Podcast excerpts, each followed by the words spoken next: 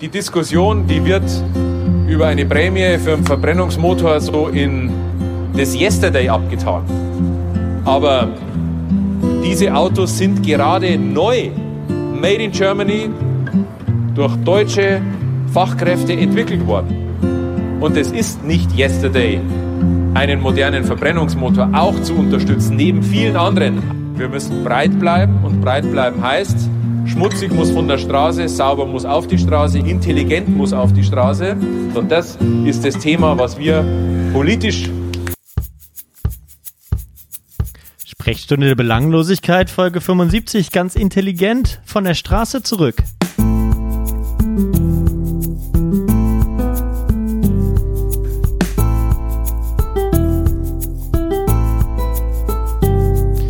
Und nach doch wiederum vier, drei, vier Wochen, wie auch immer, haben wir uns wieder zusammengefunden. Urlaub ist vorbei, wir haben viel zu erzählen.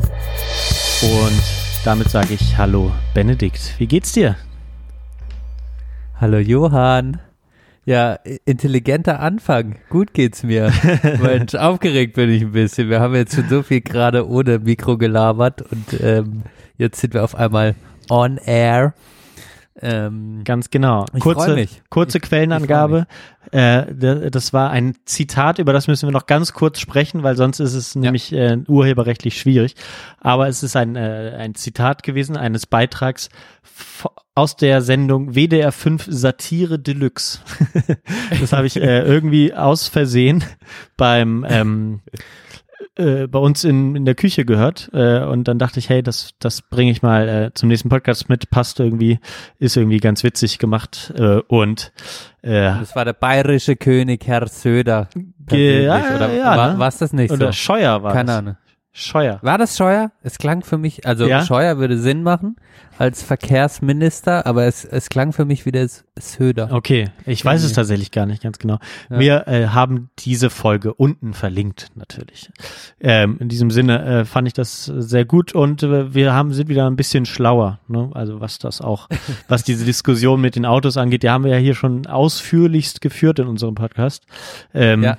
Und wir sind immer auch, äh, ja, freuen uns über Input, auch von ähm, allen Seiten, auch von euch, lieben Zuhörerinnen und Zuhörern. Aus irgendeinem Grund äh, springt hier auf meinem Computer alles hin und her. Wir wollen nochmal Danke sagen für das rege Hören der letzten Folge, der ganzen Bots, die uns anhören. ähm, und ähm, danke ihr Bots, ihr lieben Bots, wenn ihr das hört. Macht's euch gemütlich und auch wenn ihr lebende echte Menschen oder was auch immer seid, ähm, macht's euch gemütlich, denn es wird eine illustre Folge, würde ich sagen. Wir, genau, wir und für, für das Hören möchte ich nämlich schon mal sagen. Und dafür möchte ich ganz zu Beginn schon meinen aufrichtigen Dank Ihnen sagen. Genau, sagen. Von, also wir haben alle hier bei uns im Podcast. Ne? Ähm, ich denke auch Merkel wird, wird den Podcast hören. Sie wird sich ähm, alle vier Wochen braucht auch Merkel mal was Belangloses. Ja, ganz genau. Oder auch wieder in zwei Wochen, wer weiß. Was so passiert. Also ich glaube nicht mehr dran, dass wir das schaffen.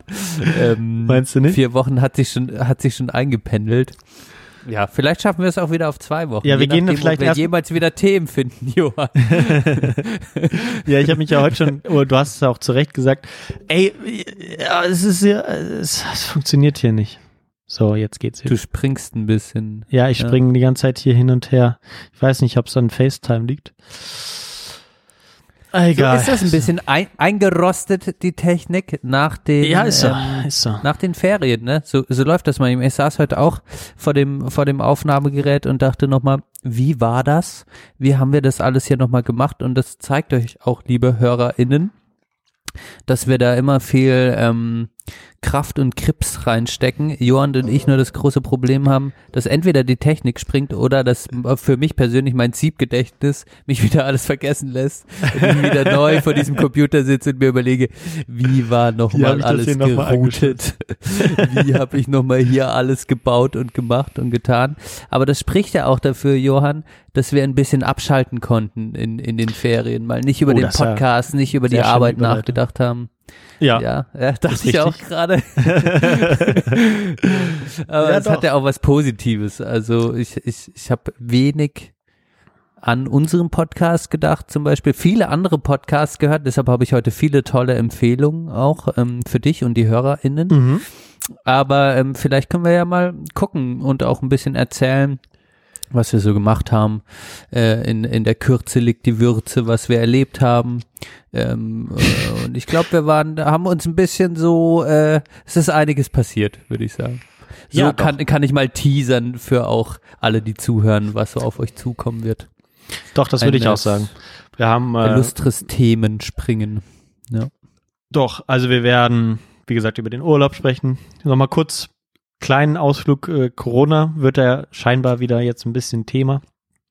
Mein Kollege äh, hat schon wieder mi- mir heute, der, der ist leider auch so ein Hypochonder-Kollege.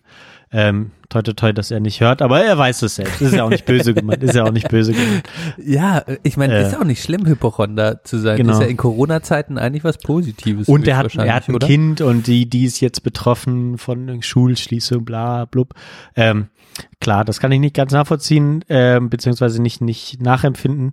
Nichtsdestotrotz kann ich, kann ich ihn da verstehen. Und, aber manchmal ist auch so ein bisschen Panik machend, so. Ähm, ich bin doch irgendwie recht entspannt, äh, aber weil ich auch einfach nicht so wirklich betroffen bin, beziehungsweise habe ich mich auf anderen Wege über Sachen äh, aufgeregt. Ähm, jetzt auch nochmal im Urlaub. Ähm, und da können wir nochmal drüber sprechen heute. Also, Ja, dann ich- haben wir Podcast-Empfehlungen. Was haben wir noch Schönes? Ähm, ich habe auch noch mal Film, Oh. kurz, kurzer Abschweif zum Film. Ich bin mir nicht sicher, ob du den gesehen hast, aber müssen wir auch noch mal über einen Film, den ich vor kurzem gesehen habe, sprechen. Ähm, Dann lass doch da mal mit hab ich- anfangen gleich. ja, okay. Ähm, ja, ist eine gute Idee. Vielleicht fangen wir mit dem Film an. Und zwar habe ich Werk ohne Autor gesehen. Oha, ja, da habe ich durchschnittliche Kritiken damals gehört. Ähm, Genau. Der wird ziemlich zerrissen, glaube ich, von der deutschen und internationalen Medienlandschaft. Hast du, hat Wolfgang dazu was gemacht? äh, nur mal in einem Podcast, glaube ich, habe ich ähm, was drüber gehört. Wenn das, ja, ja, ich weiß gar nicht, ob er da eine Analyse zugemacht hat. Ist vielleicht schon bis, ja, doch könnte er theoretisch sein, aber ähm, ja, ich glaube, in einem Podcast habe ich ihn mal drüber reden hören und äh, war nicht so begeistert, aber inoffiziell geht es ja um das Leben von dem äh, Richter, ne? Ist das so? Genau, von dem äh, Künstler Gerhard Richter, Gerhard Richter. den ich jetzt, wo ich jetzt auch nicht so viel auf dem Schirm hatte, was der ist ziemlich bekannt, aber äh, ich bin jetzt auch. Der äh, hat das kein- Fenster im Kölner Dom gemacht. Das sag ich dir. Weißt du das musst nicht? du wissen. ja. Junge. Und den Podolski hat er gemalt. Einmal den Podolski. Mit Ja, der doch, Nummer also es- 9. sehr, sehr, sehr, sehr guter Künstler. Also die bekanntesten Sachen ähm, sind diese, ähm, diese fotorealistischen äh, Sachen, zum Beispiel die Kerze, die auf dem äh, Album von Sonic Youth drauf ist. Ich fällt jetzt gerade Mhm. nicht, welches Album. Dann ähm, so diese, ähm, diese Frau, die die Treppe runtergeht, die haben wir hier irgendwie auch als Karte hängen. Das sind so die bekannten Sachen. Genau. Das kommt auch im Film vor. Ähm, Mhm. Wie äh, im Film wird quasi das, das, das Leben von Gerhard Richter so biografisch einmal abgegrast ähm, und wie er dann äh, in, in, in diesem Prozess, was er selbst erlebt hat und in dem Prozess Künstler zu werden, wird es quasi dann auch beschrieben, wie er zum Beispiel zu diesen bekannten Werken kommt, wie er Fotos sehr realistisch äh, abzeichnet, abmalt oder malt, so nennt man das wahrscheinlich, und ein bisschen verändert. Ähm, Mhm. Genau, ich hatte jetzt mit den Werken von Gerhard Richter vorher mich quasi nicht befasst. Ähm, und äh, was spannend ist an dem Film, äh, was ich dann auch, ich fand den danach, erstmal fand ich ihn, ist, hat er mir irgendwie gefallen und dann habe ich mir danach Kritiken durchgelesen und dachte dann so, wie das dann so häu- häufig so ist, so, Ja. uh ja, da könnte schon was dran sein irgendwie. Und ähm, was auffällig war bei den Kritiken, dass also was ich, äh, wo ich erstmal äh, stutzig geworden bin, dass ähm, Gerhard Richter den Film selbst eigentlich ähm, total ablehnt und und sagt, dass ähm, er äh, so wie der, dass er, dass der Film stellt überhaupt nicht das dar, so wie es irgendwie war und also er lehnt diesen Film ab und er wollte das eigentlich gar nicht und es sind auch gegen den ähm, äh, Regisseur Florian Henkel von Donnersmarck sind auch, ähm, hat er dann Prozesse angefangen und so weiter und Hui. hat halt geleugnet, obwohl die sich auch getroffen haben, was ich erstmal komisch finde. Mhm. Genau, was mich dann so ein bisschen stutzig gemacht hat. Ähm, und an sich ist es aber so, der Film, also und deshalb fand ich ihn, glaube ich, auch gut, ist äh, besetzt in der Hauptrolle, also Gerhard Richter wird gespielt von Tom Schilling. Mhm. Und das ist eh ein Schauspieler, den ich irgendwie gut äh, finde. Lars Eidinger hat auch eine kleine Nebenrolle und es sind ein paar gute deutsche SchauspielerInnen Okay. dabei. Mhm. Ähm, genau. Und ich würde auch jeden, emp- jedem empfehlen, den Film anzugucken. Was dann, was mich so ein bisschen stutzig gemacht hat, äh, war, dass eine weitere Kritik irgendwie war, dass äh, quasi mit dieser ganzen Nazi-Vergangenheit, also die auch das, das Kinderleben des Gerhard Richter und das Familienleben stark geprägt haben, ähm, dass damit so romantisierend äh, ja fast schon im Hollywood-Stile ähm, das abgearbeitet wurde Okay. im Film und äh, es dann zum Beispiel auch eine Gaskammer-Szene gab, wo man dann wirklich, wo in der Gaskammer quasi gefilmt wurde, wie die Menschen quasi gestorben sind Ach, und dass es halt ein, ein No-Go ist quasi. Und ähm, ja, so gab es ein paar Sachen, wo, wo ich sagen musste, ja, ich, ich stimme dem zu.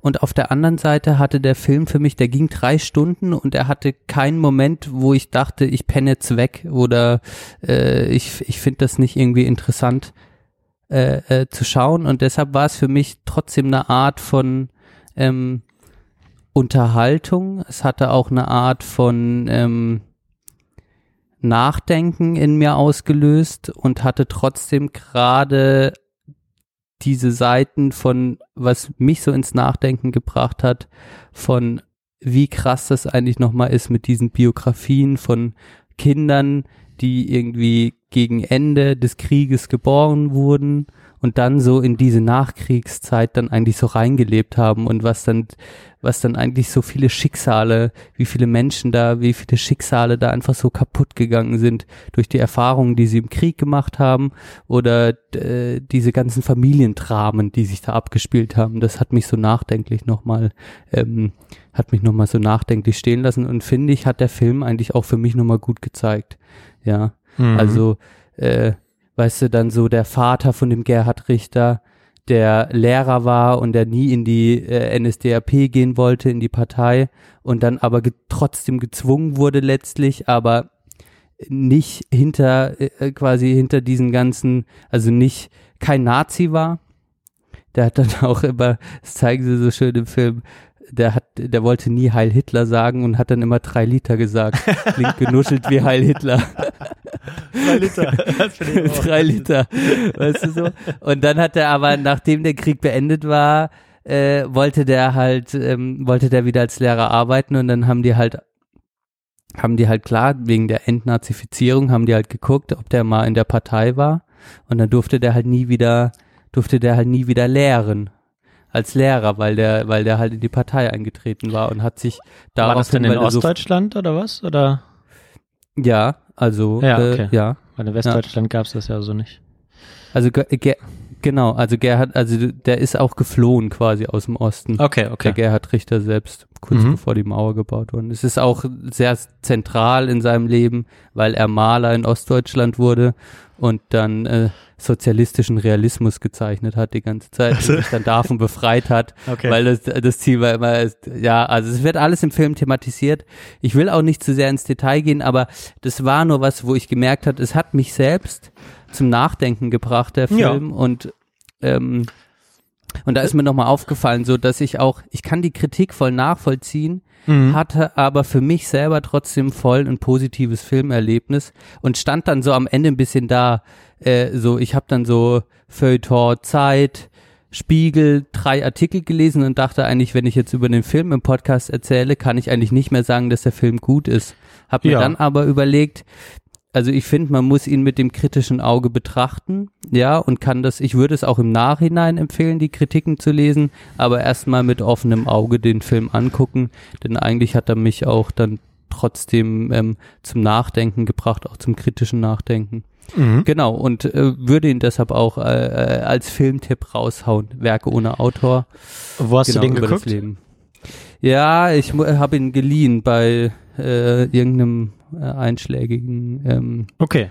Online-Portal 2,50 Euro oder so, genau. Weil es mich mal interessiert hat, den anzugucken.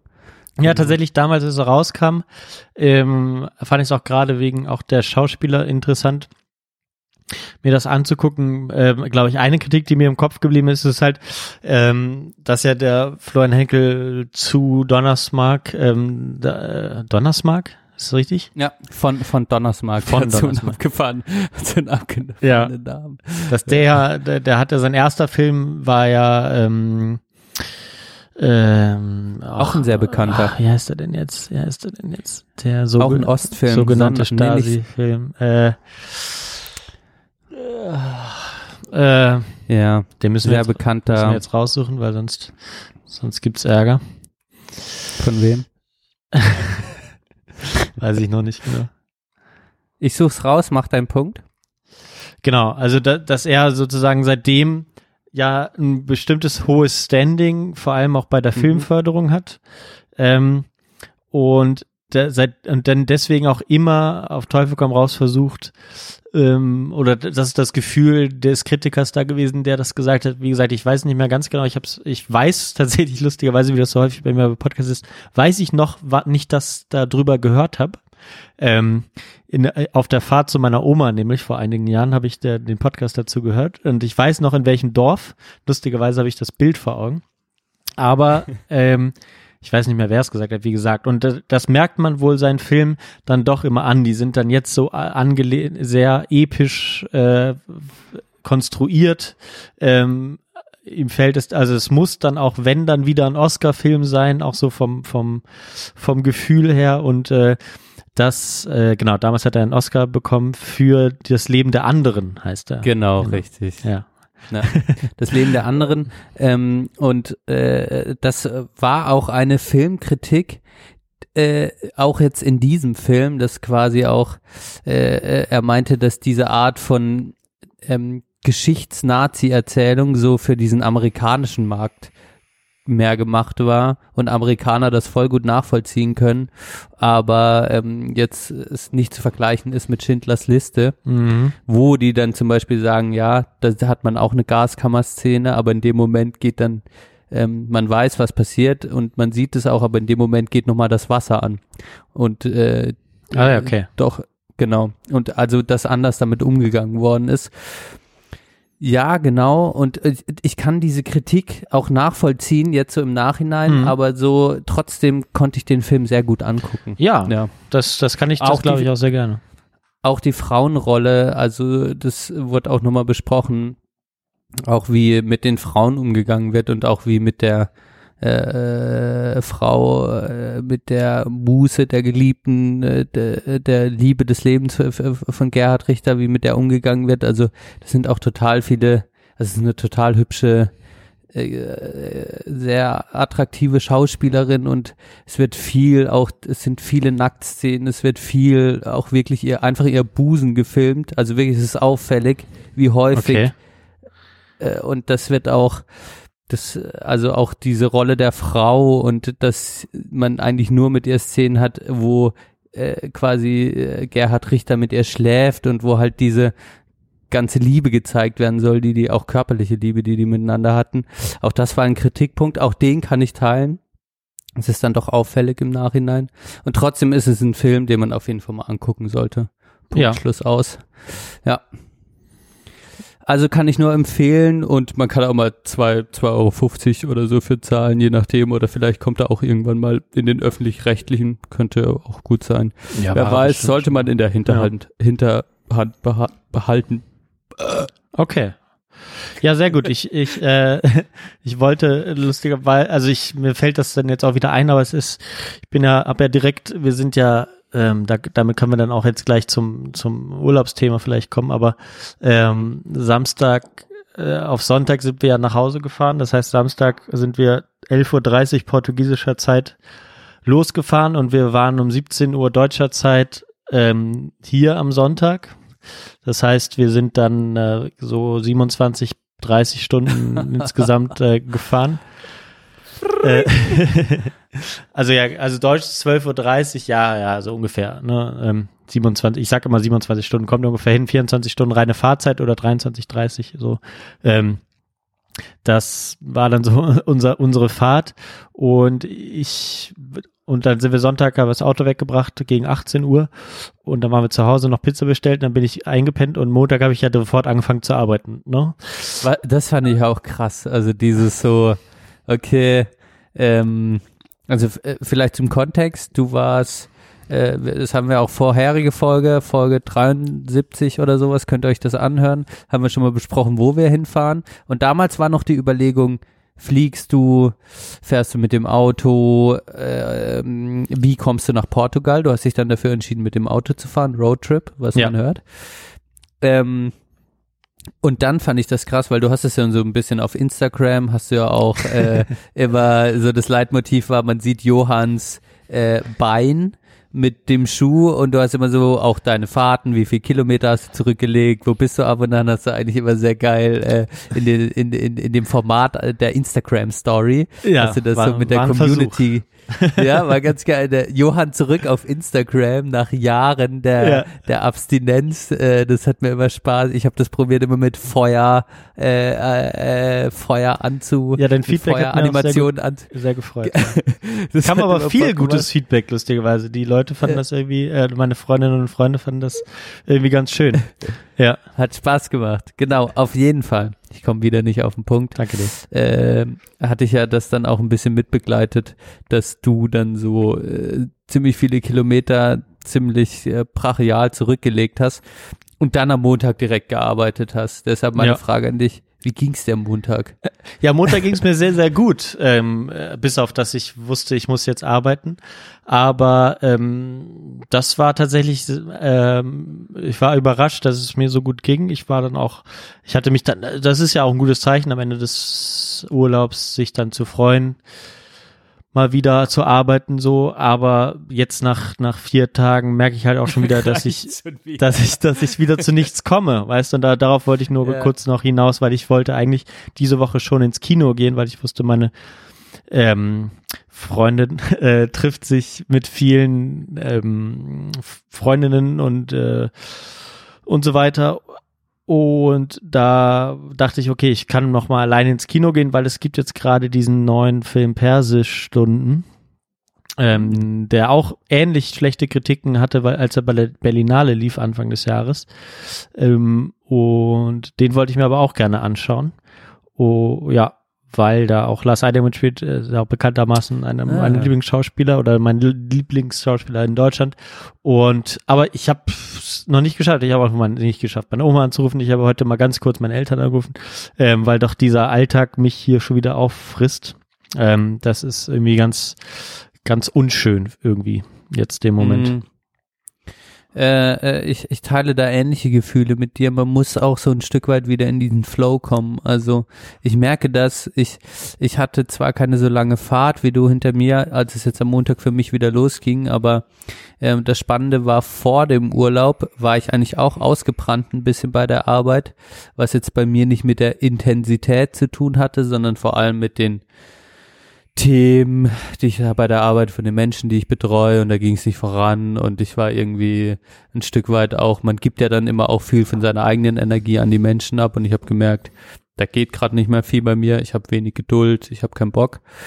Und dieser Tank hat sich aufgeladen, aber davor hatte ich natürlich relativ wenig Stress mit dem Studium. Und jetzt kommen wieder so, Studium fängt an und Arbeit fängt an und dann ist es quasi wie so eine 100% Stelle, mhm. nur dass es nicht in einem organischen Unternehmen ist, wo alles aufeinander abgestimmt ist, sondern es gibt tausend Studiumstermine, tausend Arbeitstermine, die achten natürlich nicht aufeinander. Das heißt, es hat noch so einen administrativen Stress, mhm. dass ich irgendwie beide Sachen unter einen Hut bekomme. Und das nimmt mich schon wieder so, also ich merke, wie das alle Kapazitäten von mir äh, äh, schon wieder raubt. Weißt du, alles, was ich während dem Urlaub mal wieder offen für neue Podcast-Formate, Filme und so weiter und so fort. Mhm. Alles ist schon wieder nur noch in diesem Gedankenformat, oh, wie kriege ich jetzt meinen Tag irgendwie gewiggelt so. Und ich stell's mir bei dir halt so vor, äh, die ganzen Arbeitstermine und der ganze Scheiß, der halt da, da muss man ja auch organisieren. Äh, das nimmt einen so krass ein. Also ich fühle da sehr mit. Ja, also, das schon klar. nach vier Tagen. Nach vier Tagen. Weißt Ja, du so? die Leute sammeln ja über die drei Wochen irgendwie Sachen an, die, okay, wenn Johann am Montag kommt, dann müssen wir dem das und das, das und das. Ähm, hier muss ich ihn fragen, was ich da machen soll und äh, bla bla bla. Und dann äh, kamen die ganzen Sachen ran. Meine Vertreterin ähm, war auch irgendwie äh, sehr, sehr gestresst dann durch, dadurch, dass ich nicht da war. Ähm, wartete auch so ein bisschen auf, auf mein, mein Input in manchen Sachen oder äh, und so. Und äh, dann war auf einmal wieder uh, super viele Anforderungen und irgendwie will ich aber äh, auch gerne jetzt erstmal meine YouTube-Playlist fertig gucken. So war das mein Gefühl. Nervt mich jetzt bitte noch nicht. Ähm, ja.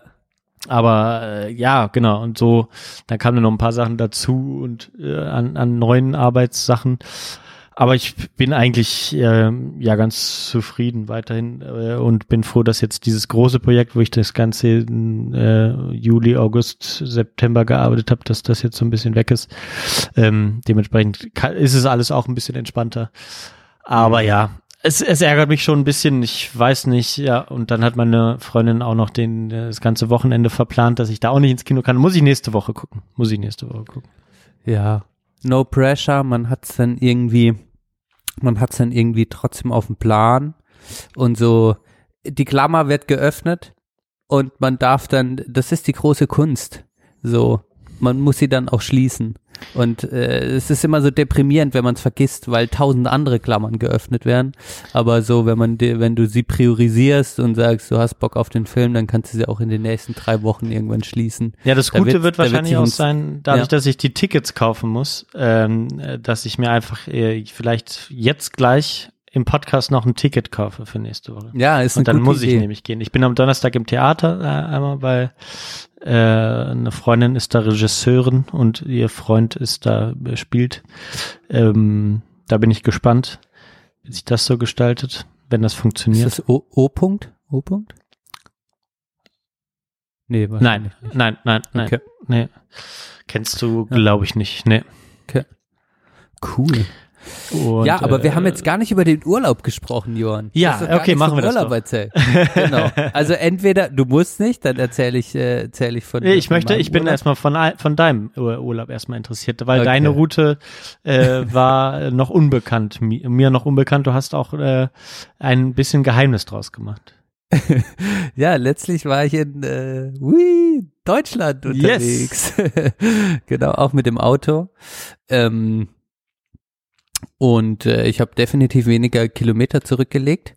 Und meine Route war ähm, Osten, Norden, Westen, Mhm. würde ich sagen. Ähm, Städte waren Bamberg, Dresden, Weimar, Dessau-Rosslau, Peenemünde auf Usedom, Lübeck, Bremen, Münster, Essen, Düsseldorf, Trier. Oh Gott, krass. das ist witzig, ne? Ja, Und es voll. war fast drei, es waren auch fast drei Wochen. Und ich habe mir überlegt, ich erzähle dir die äh, kulturellen Highlights, die mich so am meisten, sage ich mal, ähm, die mich so am meisten gecatcht haben. Generell kann man irgendwie sagen, es ist schon spannend. Also ich kann es nur mal empfehlen, so einmal am Stück einfach mal so die Himmelsrichtungen äh, abzufahren. Und da wurde der Spruch von meiner Mutter wurde da so real, die zu mir vorher noch gesagt hat, ja, im Osten liegt die Kultur, im Osten liegt die Kultur und äh, Geil. und es war, das ist halt, äh, ist, ist dann halt schon spannend, wenn du dir, wenn du so so in den Osten kommst und du denkst so, du bist so in Weimar und denkst so, Alter, das war einfach mal der kulturelle Schissel. Hier hingen Mhm. einfach alle ab. Weißt du, so Goethe, Schiller, so fast nebeneinander gewohnt, dann irgendwie ähm, auch Musiker, äh, List und so. Ähm, jetzt, ich bin überhaupt kein so Kulturfreak, aber es ist einfach so, es ist so paradox, dass du so denkst, okay, hier, da ging einfach mal so richtig was. so. Und das hat auch sehr stark quasi Kultur geprägt irgendwie. Mhm. Und da war, äh, ähm, sage ich mal, ein Highlight für mich war dann auch ähm, Dessau äh, mit dem Bauhaus Mhm. und äh, mit dem Bauhausgebäude und den Meisterhäusern ähm, von Walter Kropius. Und äh, da gibt's auch eine Serie zu zum Bauhaus oder einen Film, äh, weiß gar nicht mehr. Da, ging es vor allem um die Frauen im Bauhaus, was auch ein spannendes Thema ist. Aber das war auf jeden Fall ein Highlight in Dessau, muss ich sagen.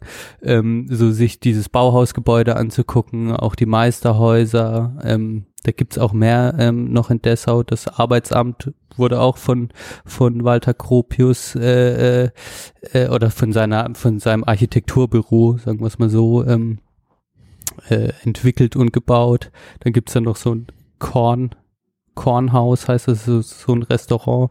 Und da kannst du dir alles so angucken und das hat schon Bock gemacht. Das war Ja, schon ich. richtig Geil. cool. Mhm. Also auch mit der Kamera, das muss ich sagen, nebenher habe ich viel fotografiert Mhm. und mir ist, also was heißt viel, ich habe probiert jetzt nicht tausende von Bilder zu machen, sondern eher weniger Bilder, ähm, äh, aber dafür halt immer lange rumgestanden und geguckt. Ich bin auch eher so ein Typ, ich kann nicht abdrücken einfach, sondern ich stehe dann ewig da. Also es ist schlecht, um Menschen zu fotografieren, ist mir aufgefallen. Ich bin nicht gut äh, in Menschen, aber so Architekturfotos haben da einfach Bock gemacht und Mhm. es sah auch einfach oft immer geil aus, weil es auch eine spannende Architektur ist quasi. Das, das Ja. war schön. Genau. Cool. Also das war richtig fett. Ähm, das war so ein Highlight und und danach sind wir dann, also was spannend war auch bei dem Urlaub, Verena und ich waren unterwegs und wir haben immer wieder ein befreundetes Pärchen getroffen, die auch in Deutschland rumgefahren sind, aber nicht die gleiche Tour wie wir gemacht haben. Und die haben wir zum Beispiel in Dresden getroffen und da waren wir dann drei Tage zusammen. okay. Und dann sind die aber nach Berlin, weil die keinen Bock auf Bauhaus und, und Goethe und so hatten. Und dann haben wir uns wieder an der Ostsee getroffen. genau. Und da waren wir dann wieder zusammen. Und ja, aber hattet ihr euch abgesprochen oder was vorher? Ja, immer, also vorher, Also die sind dann, befreundet. Das sind schon Freundinnen und Freunde von euch oder was? genau kennst du jetzt gar nicht, A. -Punkt und F. -Punkt, aber F. -Punkt, über den habe ich schon mal gesprochen, wo wir so über Politik und so hatten. Also es ist ein ganz Ah, ja. ähm, se- sehr cooler Mensch. Wo wir sind uns nicht immer einig in politischen Themen und sowas, aber wir diskutieren viel und wir haben uns quasi so, das ist ein Pärchen, mit dem wir oft was machen. Auch mal Spieleabend in Frage. Wir machen oft so als Pärchen was zusammen. Und ähm, und äh, genau, die haben wir dann auch wieder an der Ostsee getroffen. Und da waren wir ähm, in Peenemünde auf Usedom. Und es ist auch so ein schrecklicher Nazi-Ort, weil da Werner Braun die riesige V2-Rakete äh, entwickelt hat, die Mhm. äh, im Krieg nochmal, Ende des Krieges sollte die nochmal irgendwie den Krieg für die Nazis rumreißen. Und der Werner Braun wurde dann bekannt durch die Raumfahrt auch. Der hat dann die Raketen für die NASA entwickelt, die dann auf den Mond geflogen sind, unter anderem mitentwickelt. Mhm. Und Peenemünde war auch so ein richtig, also es war kein schöner Ort an sich. Wir waren auch in einer richtigen abgefuckten Wohnung, ähm, weil, weil, weil da an der Ostsee alles irgendwie ausgebucht war und Ah, so okay. spontan bis so und äh, sonst alles ultra teuer war. Ähm, Weil ihr wieder so spontan irgendwas buchen wolltet. ja, was heißt spontan, aber halt, wir haben immer so während der Fahrt die Sachen ja. gebucht und das hat eigentlich auch gut funktioniert und das, die meisten Sachen waren auch echt nicht teuer. Da kann ich auch nochmal sagen, wir haben oft schon in Hotels auch gepennt Mhm. und da lässt sich aber wirklich sagen, diese riesigen Ketten, diese Kettenhotels, keine Ahnung, was ist das, ähm, Ibis, so Krams, genau, ähm, Marriott. Marriott und sowas. Ja. die ganzen, wenn du, wenn du echt so ein bisschen guckst, es gibt so viele so kleinere Hotels, die echt immer auch ein bisschen günstiger sind. Die, und da kostet das Frühstück nur die Hälfte, da kostet das Zimmer immer 10, 15 Euro weniger und die sind ultra geil Mhm. und die müssen und also immer besser als Kette. Ja. Obwohl die Ketten auch, die liefern dir schon, ab, also du kannst ja gut pennen und sowas, aber immer besser als Kette, ist mir nochmal aufgefallen. okay. So, ja. Ähm, aber so ein Highlight war auch die Ostsee einfach, ähm, weil ich da, das war so, es waren, also das Schöne am Urlaub war auch, ähm, dass wir bis zu der Ostsee hatten wir echt noch ein paar schöne Tage. Es wurde noch mal, es wurde noch mal ein bisschen warm. Es kam auch noch mal ein bisschen die Sonne raus. Und da hatten wir an der Ostsee eigentlich noch mal so ein bisschen so 24, 23, 24 Grad und Sonnenschein und da konntest du echt, weil dann die, diese Nebensaison angefangen hat Ende September, ähm, konntest du da echt relativ einsam an diesen Oststränden irgendwie an der Ostsee da abhängen, äh, dir einen Mhm. Strandkorb für 10 Euro am Tag mieten und das war echt total entspannt. Cool. Das war dann auch wieder so ein, so ein entspannter Teil an der Reise. Viel Kultur gehabt und auch viel äh, gefahren und, und gemacht und angeguckt und da äh, hing man dann einfach am Strand ab. Mhm. Das hat Bock gemacht. Schön. Genau, und dann, äh, dann sind wir weitergefahren und das Ziel war halt immer so, ich sag mal so, du bist in der Nähe von Hamburg, aber ich habe mir nur die Bremen angeguckt. Also komm, wir fahren mal nach Bremen. Mhm. So, oder äh, genau. Ich war halt auch noch nie in Münster, obwohl ich ja lange in Bonn gelebt habe. Mhm. Also komm, ich will mir mal auch nur Münster angucken, so. und ähm, und dann war war halt ein großes Ding, was wir uns noch angeguckt haben und so das letzte Highlight, was ich jetzt mal so noch äh, raussuche, war noch, äh, da war, war war ich mir unsicher. Ich glaube, aber du warst auch schon da. Ähm, Zeche Zollverein in Mhm. Essen, die riesige Zeche. Ich war noch nie Zollverein. drin, aber äh, ja, hat sie mir ein Bild Hast- geschickt. Ich war noch nicht drin. Glaube Das ich. kann Nee. ich, ja, ja. Und das war so, das war echt, also fand ich auch total ähm, beeindruckend irgendwie, weil das ja einer der größten äh, äh, äh, Steinkohlezechen überhaupt, glaube ich, war. Und die haben, also und die Zeche Zollverein ist ja jetzt quasi komplett umgebaut zu Kulturraum, äh, dann erhalten, aber auch was die da gemacht haben, wie die da, also quasi auch Museum. Ähm, und es war schon spannend, also sich mal dieses ganze Gelände anzugucken und wie absurd riesig die da einfach diesen Kack gebaut haben, um, um, um, ja, um Kohle abzubauen, ne? Ähm, Krass. Mhm. äh, Steinkohle abzubauen. Was dann auf der einen Seite spannend war, wie die das probiert haben, quasi umzubauen und neu zu, also benutzen, auch als Kulturraum, was ich spannend fand einfach. Ja, und auch äh, generell sich mal anzugucken, ähm, unter was für schlimmen Bedingungen da die Menschen einfach gearbeitet haben. Aber wie das auch, wenn du dann, weißt du, wenn du im Osten warst und dann halt so, und dann auf einmal nochmal so auch dieses, diese Zeche siehst und dann dir so langsam vorstellen kannst, okay, äh, wie unterschiedlich die Menschen auch gelebt haben, so und von was die auch gelebt haben und wie das da so auch ja, die, wenn du so vom äh, wie, wie das auch so da dann wiederum auch Geschichte geprägt hat, das war eigentlich ganz spannend. Ja, Genau. das stimmt. Also glaube ich, wenn man so einmal durch, durch Deutschland fährt, sind natürlich auch verschiedene, verschiedene Epochen. Im Osten sind ja die, die Industriezentren auch zum großen Teil abgerissen worden in den 90er Jahren. Ähm, Genau, richtig. Ja. Das ist, kommt ja auch noch dazu, aber ähm, es gab ja dann ähnlich, ähnlich große äh, Gebiete wie das Ruhrgebiet, also jetzt nicht in dieser Dimension, aber, aber schon auch, wo die Leute, glaube ich, ganz ähnlich gelebt haben und so. Aber ähm, ja, also schon alleine, wenn du so von, von Thüringen äh, irgendwie da durch, durch den Industriegürtel Sachsens fährst und dann an die Ostsee äh, durch Mecklenburg-Vorpommern, seid ihr dann die A20 vermute ich mal nach Lübeck gefahren, ne? Mhm. Ähm, Genau. dann hättet ihr doch noch bei meiner Oma eine Nacht übernachten können. ne? Bescheid Ja, da habe ich mal dran gedacht. ja, auch an dich gedacht, genau. Ja. Und ähm, ja, und dann war es halt so, sagen wir mal, ab der Ostsee wurde dann auch das We Wetter, also es gab dann diesen Wetterumschwung in Mhm. Deutschland ähm, und es wurde einfach beträchtlich kälter und rauer und regnerischer. Mhm. Und ähm, das Wart ihr darauf vorbereitet mit Klamotten? Ja, also wenn du mit dem Auto unterwegs bist, ne, und so zu zweit und das ist ein ganzen Kofferraum, ganz ehrlich, ich hatte so viel Krams dabei. Ich hatte auch, weißt du, mein Drachen. Ich wollte an der Ostsee Drachen steigen lassen und Poolset und das ist halt das Geile. Ich weiß nicht, das kannst du äh, gleich auch mal sagen. Ja. Das ist halt dieses, das ist halt, ich hatte auch ja schon Rucksackreisen, zum Beispiel in Japan oder sowas. Und da hast du halt nur diesen Rucksack immer dabei. Mhm. Und da muss alles drin, aber das Geile ist halt, wenn du, das war bei meinen ganzen Autotouren, die ich bis jetzt gemacht habe, du hast so einen ganzen Hausstand einfach mit. Ja. Und bist natürlich für jede Eventualität, also einen kleinen Kocher mitnehmen, also alles, Besteck für die Fahrt, ein bisschen äh, zum Essen und ja, du, du hast dein Haus einfach, das, du bist fahrende Haus so. Ja. Äh, äh, alle, die einen Bus haben, äh, wissen das noch besser wahrscheinlich. Ähm, ähm, Genau, aber das ist natürlich, dementsprechend waren, waren wir für alles gewappnet. Ja.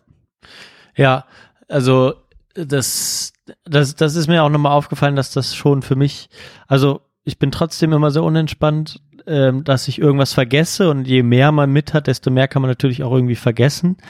Nichtsdestotrotz ist es, ich habe es auch schon so oft gesagt, aber mir nochmal bewusst äh, geworden, wie cool das ist, wenn man das Auto hat und da alles drin hat, ne? Einfach. Und dann macht man zu und dann äh, muss man nur hoffen, dass niemand einbricht. Das ist uns ja letztes Jahr auch passiert in Portugal. Das ähm, habe ich natürlich immer noch so ein bisschen im Hinterkopf, weswegen wir der Großteil jetzt zum Beispiel auch meiste Zeit rausgepackt haben, wenn wir länger irgendwo waren, natürlich.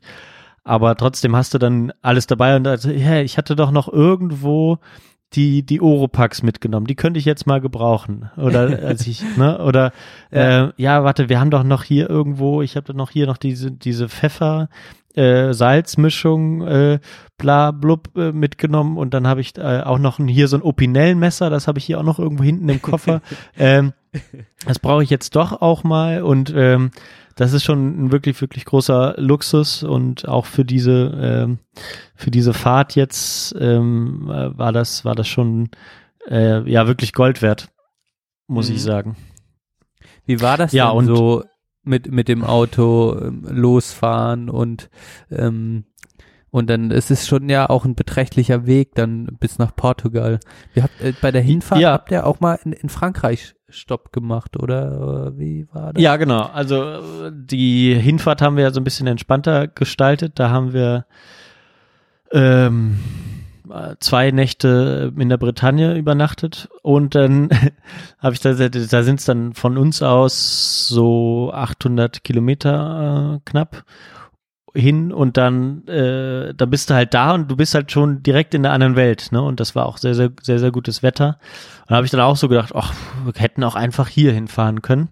Wusste ich natürlich noch nicht, ja. dass dann ähm, eine Woche später das auch äh, schon Risikogebiet wurde. war. Wäre dann ja, nicht so gut für uns gewesen. Na, Wetter weiß ich gar nicht, wie sich das entwickelt hat da. Aber ähm, bei uns war es dann noch sehr gut. Wir hatten da auch eine sehr nette Unterkunft. Die waren auch alle sehr, sehr vorsichtig. Und ähm, ja, also da in der Bretagne, da kann man es auch, und Normandie ist ja dann so, da waren wir so an der Grenze dazwischen. Da ist ja auch der Mont Saint-Michel, dann, den haben wir natürlich dann auch besucht und deswegen sind wir mhm. da auch hingefahren, damit wir den uns mal anschauen können. Haben auch mhm. viele gesagt, jetzt ist auch eine gute Zeit, dahin zu fahren und selbst jetzt war das da extrem voll drin. Krass. Und eigentlich macht das meiner Meinung nach gar nicht so viel Sinn, da auf diese Insel drauf zu gehen. Sicherlich ist das dann auch schön, wenn man da oben hinkommt, aber natürlich muss man dafür bezahlen, anstehen, bla bla bla. Und eigentlich ist es eigentlich das wirklich Schöne, dahin zu laufen. Äh, du kannst in, aufs Watt gehen, äh, da mhm. rum, drumherum laufen. Ähm, mhm. Das ist für mich wirklich das Schöne gewesen. Und wenn es, äh, das war so ein bisschen zu feucht, das Watt, dass man da hätte gut langlaufen können. Wir hatten jetzt keine, äh, nichts zum Abwaschen oder so. Ähm, und dann sind wir auch nicht so wirklich da dran rauf rumgelaufen. Aber das ist eigentlich das wirklich Schöne dabei. Äh, Und das kann man, glaube ich, jederzeit auch gut machen. Und schöne Fotos machen und so. Ähm, das ist ja sowieso ein tolles Motiv. Ja, deswegen sind wir hingefahren. Das war auch eine, eine coole Strecke dahin. Und dann sind wir von da in den Nationalpark im Südwesten ähm, zwischen, ähm, zwischen spanischer Grenze und Bordeaux gibt es so einen großen Nationalpark. Ähm, der ist so durch, durch so Sumpf, äh, Sümpfe geprägt. Ich glaube, da gibt's auch Flamingos und bla. Aber ähm, das war dann, als wir in Frankreich waren, wurde das gerade Risikogebiet und wir haben dann kurz überlegt, ähm, hey, fahren wir da jetzt hin oder nicht? Ähm, weil wir hätten dann natürlich auch irgendwie durchfahren ähm, können nach Portugal oder umbuchen und äh, wie, äh, wie auch immer. Und dann haben wir aber gesagt, okay, die Portugiesen wird es wahrscheinlich nicht stören und wir werden da auch gar, gar niemanden treffen. Ähm, und dann haben wir den Kompromiss gemacht, dass wir da runterfahren. Wir hatten da ja nur eine Nacht äh, zum Zwischenschlafen sozusagen. Ähm, mhm. Da hatten wir so ein ähm, recht schöne ähm, recht schönes Chalet war das so mit so drei, vier Wohnungen drin. Und ähm, da sind wir dann hin und hatten vorher Essen eingekauft in der Bretagne und, und haben dann da in einem, die hatten auch so einen sehr, sehr großen Garten mit Palmen und äh, war schon schön und da einfach schnell gegessen, dann, dann ins Hotelzimmer geschlafen, morgens Frühstück gegessen auf der Terrasse und dann wieder weitergefahren. Das war dann so unser Kompromiss, fand ich auch völlig in Ordnung so. Mhm. Ähm, und dann sind wir, sind wir durchgefahren durch äh, Spanien. Da konnte man jetzt ja tatsächlich nicht übernachten, schon damals nicht. Also wir dann durchgefahren. Ja.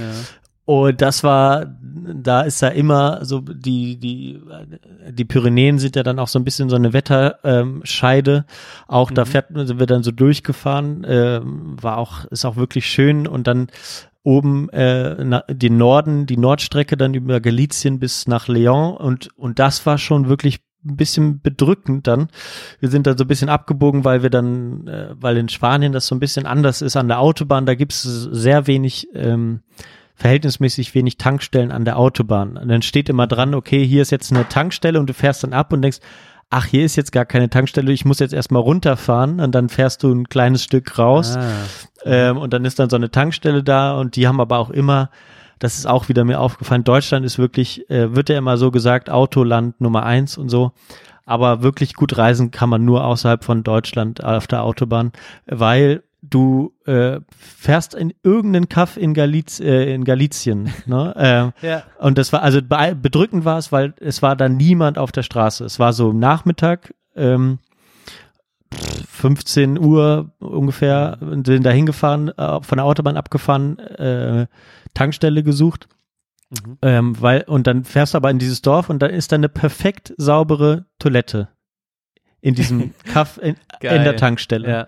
So, ja. weißt du, und du kannst dich immer darauf verlassen, du steuerst irgendeine Tankstelle außerhalb Deutschlands an und da gibt's immer ein gutes Klo, äh, was ja. sauber ist. So, es ist uns nicht eins untergekommen, wo es nicht so war. Ne, es gab ah, nicht, ein, es gab ja. einmal eine Raststätte in, in, in, in der Normandie, da gab's da gab's diese typischen äh, Lochklos, die es in Frankreich mhm. auch noch immer mal gibt. Ähm, das war nicht so wirklich angenehm, aber äh, alles andere war einfach perfekt. So, ne?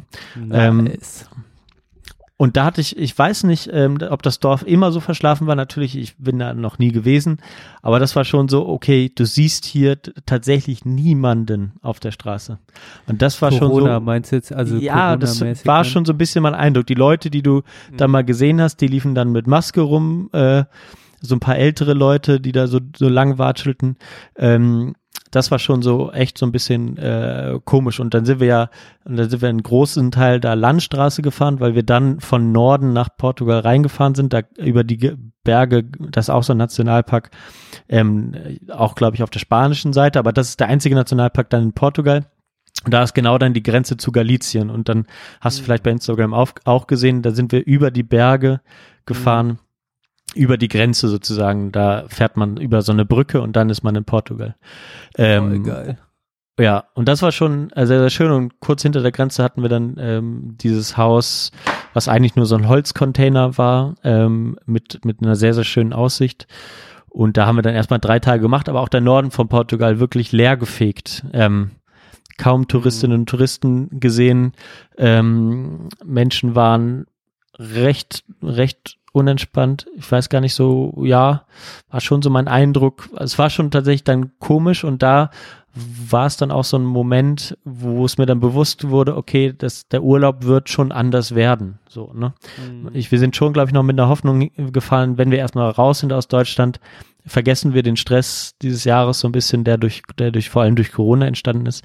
Ähm, mhm. Aber das stellte sich nicht so richtig ein. Ne? Und da war ich so ein bisschen frustriert eine Zeit lang noch. Ähm, und dann waren wir da, wie gesagt, drei Nächte und dann sind wir weiter Richtung Süden gefahren, haben Halt gemacht in Fatima. Das ist ähm, der mhm. Wallfahrts, der Wallfahrtsort Portugals mit dem Nationalheiligen. Schon. Bitte? Da war ich auch schon.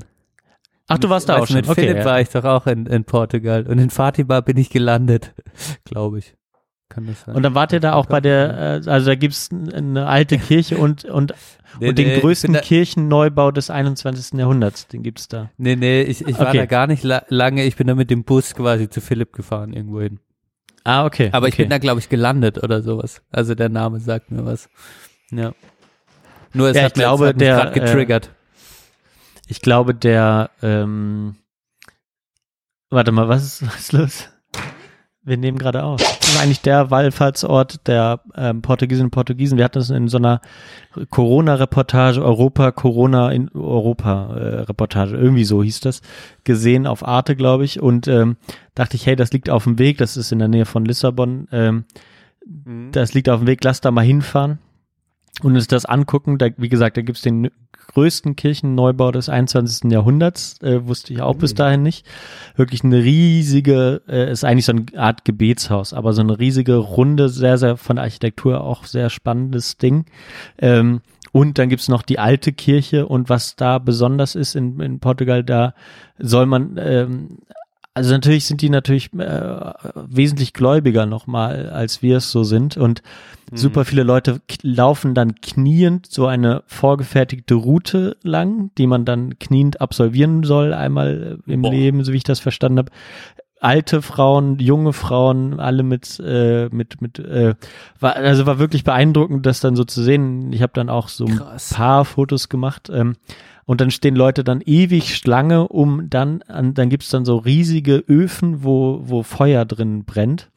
Und eigentlich ist es so, also war es in der Reportage, dass es dann so einen Shop gibt, wo man sich so Körperteile kaufen kann.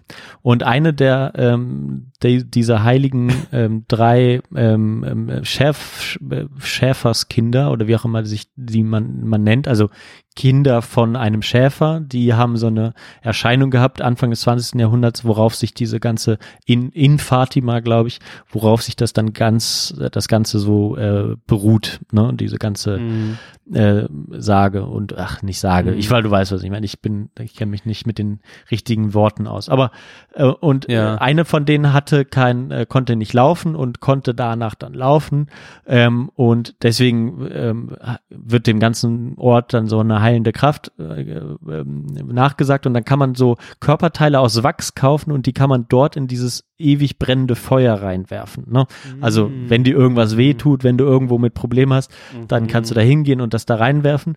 Ähm, Aber wir haben gar keine Leute mit Körperteilen gesehen und auch diesen Shop nicht gefunden, weil ich auch dachte, ich will gerne was reinwerfen. Und dann war das halt wirklich eine Schlange von 500, 500 Metern würde ich jetzt mal, also so ungefähr. Ne? Natürlich mit Corona-Abstand, deswegen war die ein bisschen Ja. länger. Aber alle standen da mit irgendwelchen riesig langen Kerzen, die man dann da ein, es kam mir so ein bisschen vor wie, wie so ähm, fern, fernöstlich dann, wo man da hingeht und äh, Räucherstäbchen anmacht oder so. Stattdessen haben die aber riesig lange Wachskerzen da gehabt. Und ähm, ja, und da hast du da äh, je, alle halbe Stunde irgendwo einen Gottesdienst, den du, wo du mitmachen kannst. Äh, es gibt da eine kleinere Kirche noch, ähm, ein ries, also wirklich ein, größer als den Petersplatz, ähm, der so eine Fläche, Betonfläche, äh, einfach, wo man eigentlich riesige Prozessionen abhalten kann und blo. Ähm, das war äh, schon beeindruckend. Da haben wir dann, wie gesagt, nur so einen Zwischenstopp gemacht und dann sind wir nach Süden in unsere Urlaubsorte gefahren, wo wir die letzten vier Jahre auch waren. Ähm, und ähm, und dann gab es so einen Tag nochmal, wo ich so, oder als wir dann an dem Ort waren, wo wir damals auf der Hochzeit waren, da war es dann noch so ein bisschen entspannter. Da hatten, wussten wir auch, wo wir hin wollten. Und dann hatten wir an der Algarve erst dort also das Haus gebucht. Das hatte ich vorher schon mal rausgesucht. Dachte, wenn das dann noch da ist, dann buchen wir das. Wir haben aber nicht schon gebucht, weil wir ja nicht wussten, klappt das alles so, wie wir es uns vorstellen. Ähm, aber dann waren wir da und dann gab es nochmal so einen Tag an der Algarve, wo ich so richtig abgefuckt war. So, weil ich hatte so ein bisschen das Gefühl, oder ich hatte, wir hatten vorher und die Vorstellung, okay, wir fahren nach Portugal jetzt, also auch erst recht, weil wir auch gerne das machen wollen, äh, weil wir wissen, viele Leute sind davon abhängig. Ähm, ähm, wir, genau, wir finden das auch, auch gut, äh, das trotz allem zu machen und so und das auf uns zu nehmen. Auch deshalb, ähm, natürlich wussten wir, dass, dass wir dort auch vor allem dann ähm, Wahrscheinlichkeit haben, dass wir noch einen Sommer erleben. Ähm, aber ich hatte dann häufig das Gefühl, okay, so, so richtig willkommen bin ich, bin ich nicht. Ne? Und ich war mir aber nicht sicher, liegt es an mir, dass, dass ich einfach gemerkt habe, okay, es ist nicht so entspannt, wie ich es mir vorgestellt habe, oder liegt es tatsächlich an den Leuten. Ne? Und ich habe es dann tatsächlich so für mich dann wahrgenommen, letztendlich, dass es doch an mir liegt, der immer noch die Vorstellung hat, okay, es ist ein Urlaub wie jeder andere der letzten Jahre. Und als ich dann Mhm. mir gesagt habe, okay, nein, ist es nicht, es ist es einfach nicht. Als ich das dann ähm, mir klar gemacht habe, dann war wirklich der Urlaub auch angefangen und wir haben uns damit abgefunden, so wie es ist. Wir hatten ein eigenes äh, Ferienhaus in so einem kleinen Dorf, ein bisschen abseits der Haupt, äh, der, Küste in der, in der Algarve. Ähm, das war sehr, sehr, sehr, sehr schön, ein kleines Dorf, wo es aber noch alles, ne, das äh, merkt man dann, ne, wenn man schon seit den 50er Jahren Kommunisten äh, regieren in einem Dorf. dann gibt es noch einen, einen Fischmarkt im Dorf, dann gibt es äh, einen Supermarkt, dann gibt es zwei Restaurants, dann gibt es Schule, eine Bank, ähm, eine Post, das gab's alles in diesem kleinen Dörfchen und äh, Ja. Äh, war, war wirklich schon äh, wirklich schön da. Und ähm, ja, da hatten wir unser kleines, so ein kleines Häuschen, was so zwei Etagen hatte mit ähm, zwei Räumen, äh, mitten in so einer kleinen Gasse gelegen. Und da haben wir halt auch keinen gesehen. Wir sind da aufgestanden, haben da Frühstück gegessen, dann sind wir losgefahren zum Strand.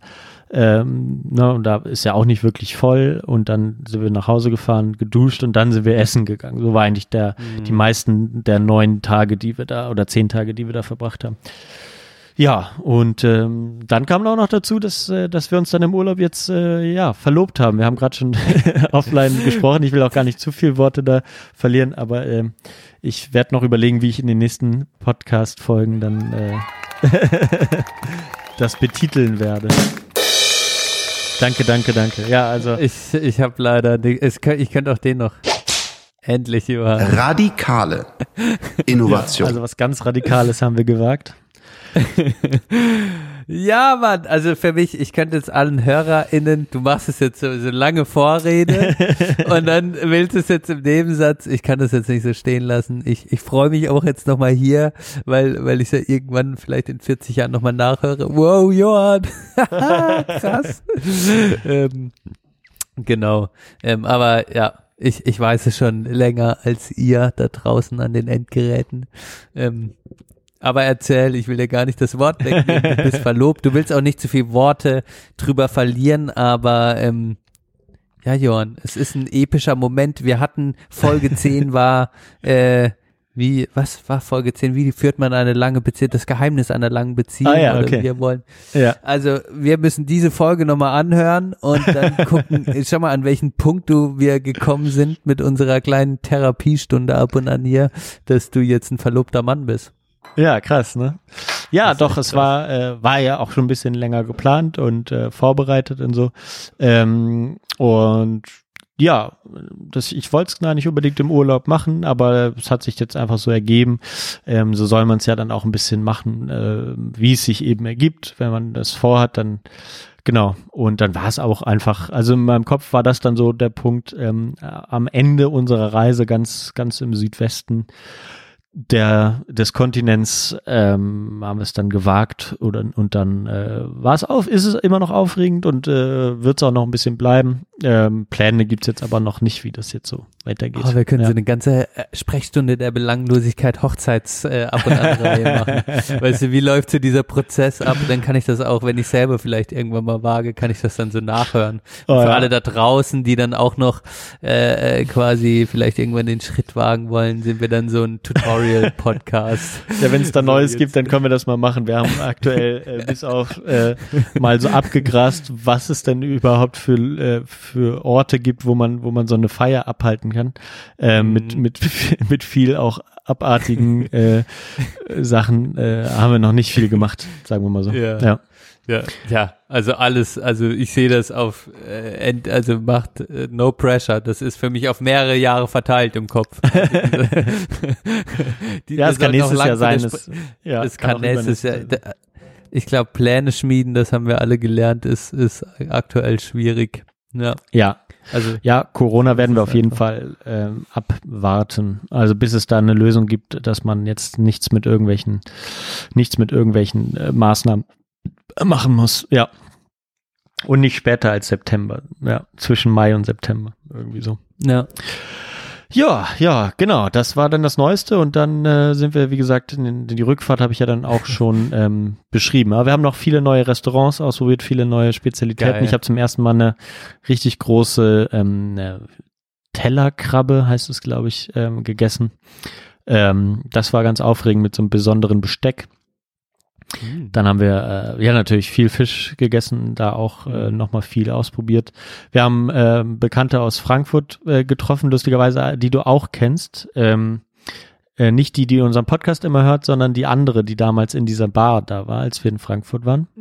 Die war zufällig ähm, auch in der Nähe von Sagres, gerade mit ihrem Freund am, am Surfen. Geil. Ähm, ja. Ah und- ja, Surfers Paradise, da stimmt. ja, genau. Also da ist auch viel, viel los noch. Also jetzt gerade ist jetzt auch die Hauptsaison da zum Surfen. Ähm, Wir haben festgestellt, und das weiß nicht, ob das für immer Bestand haben wird, aber wir haben tatsächlich festgestellt, für uns ist es nichts. Wir werden es, glaube ich, nie machen, weil also mir tut's mittlerweile schon auch, nervt's tatsächlich. Ähm, gut, ich kann mich nicht beklagen. Ich fahre so, so oft nach Portugal und so und sehe ähm, sehe das auch viel, aber ähm, es hat tatsächlich, glaube ich, nicht so viel mit dem zu tun, was dem Surfen mal so äh, bei, also Surfen ist ja schon eine Sportart, die so mit der Natur funktioniert, ne, und nur mit der Natur. Du kannst nicht einfach aufs Meer fahren und surfen, sondern du musst d- so di- dich ein bisschen im Einklang mit der Natur befinden. Aber alles, was so drumherum passiert, ähm, ist es einfach nicht so. Und äh, du siehst die Folgen, wenn irgendwelche Strände beliebt sind, dann laufen die Leute kreuz und quer über die äh, teilweise geschützten Klippen äh, drüber, bahnen sich irgendwelche Wege, um da in Surferspots zu kommen.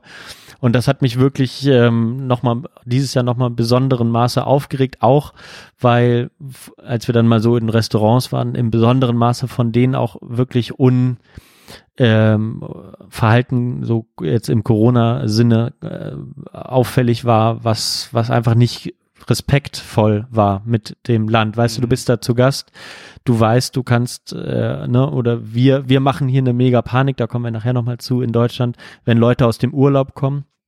Aber wie viele Leute da hinkommen, um da Urlaub zu machen.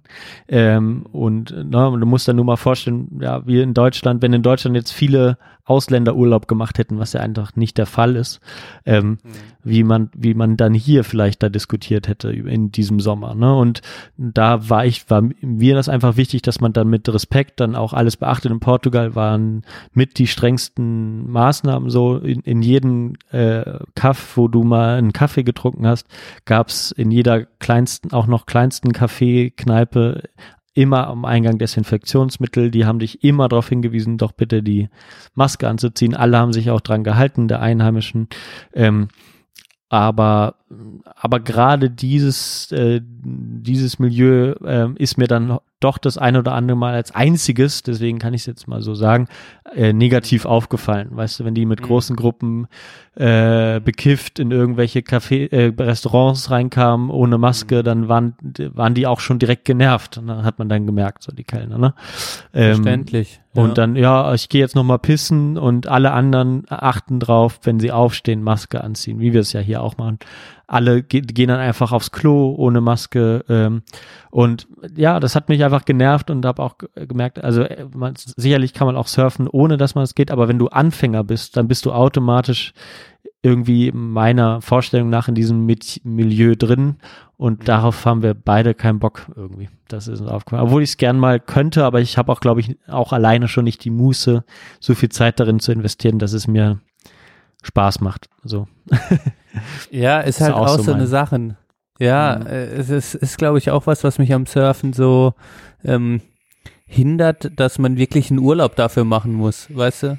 Es ist nicht sowas wie, ja, ich lerne jetzt mal schnell kurz hier, wenn es windig ist, kann ich den Drachen steigen lassen, dann nehme ich den irgendwohin mit und wenn es cool ist, lasse ich den steigen. Also ist jetzt viel einfacher als Surfen. Ähm, Ja. Oder andere Hobbys. Ich, ich lerne hier Volleyball und wenn ich mal im Urlaub bin, spiele ich Volleyball, wenn es sich ergibt. Aber für Surfen ist so diese Hürde, bis ich das kann, muss ich erstmal an Meer fahren. Ich wohne nicht am Meer. Mhm. Muss einen ganzen Urlaub dafür opfern. Dann bin ich automatisch genau in dieser Surfer-Community drin und abhängig davon. Ähm, das Einzige, was ich mir vorstellen kann, ist, wenn man jetzt einen Freund hätte, der irgendwo an einem einsamen Strandabschnitt wohnt und man ist sehr gut mit dem befreundet und besucht ihn einmal im Ja. Jahr, dann könnte man das quasi so machen. Aber sonst ähm, ist es mir das auch nicht wert, extra einen Urlaub dafür zu opfern, Ja. nur um das zu lernen, weil, weil äh, dann braucht man ja auch echt eine Passion immer äh, das zu üben, am Anfang auch das zu checken, das Timing zu bekommen für eine Welle und dieser ganze Kraftakt und überhaupt, ähm, ja, von dem her wär's, also ist es auch keine Sportart für mich. Das habe Ja, ich auch also was wir wahrscheinlich, wird- wenn wir, also so als, als, als Fazit sind wir uns noch nicht ganz sicher, ob wir das nochmal machen werden. Also ich denke mal in einem normaleren Jahr, ähm, also es war dann auch schön, dass wir dann tatsächlich so neun, äh, so zehn Tage komplett an der Algarve waren. Das haben wir bisher auch noch nicht gemacht, so an einem Spot zu sein. War dieses Mal auch wirklich auch schön.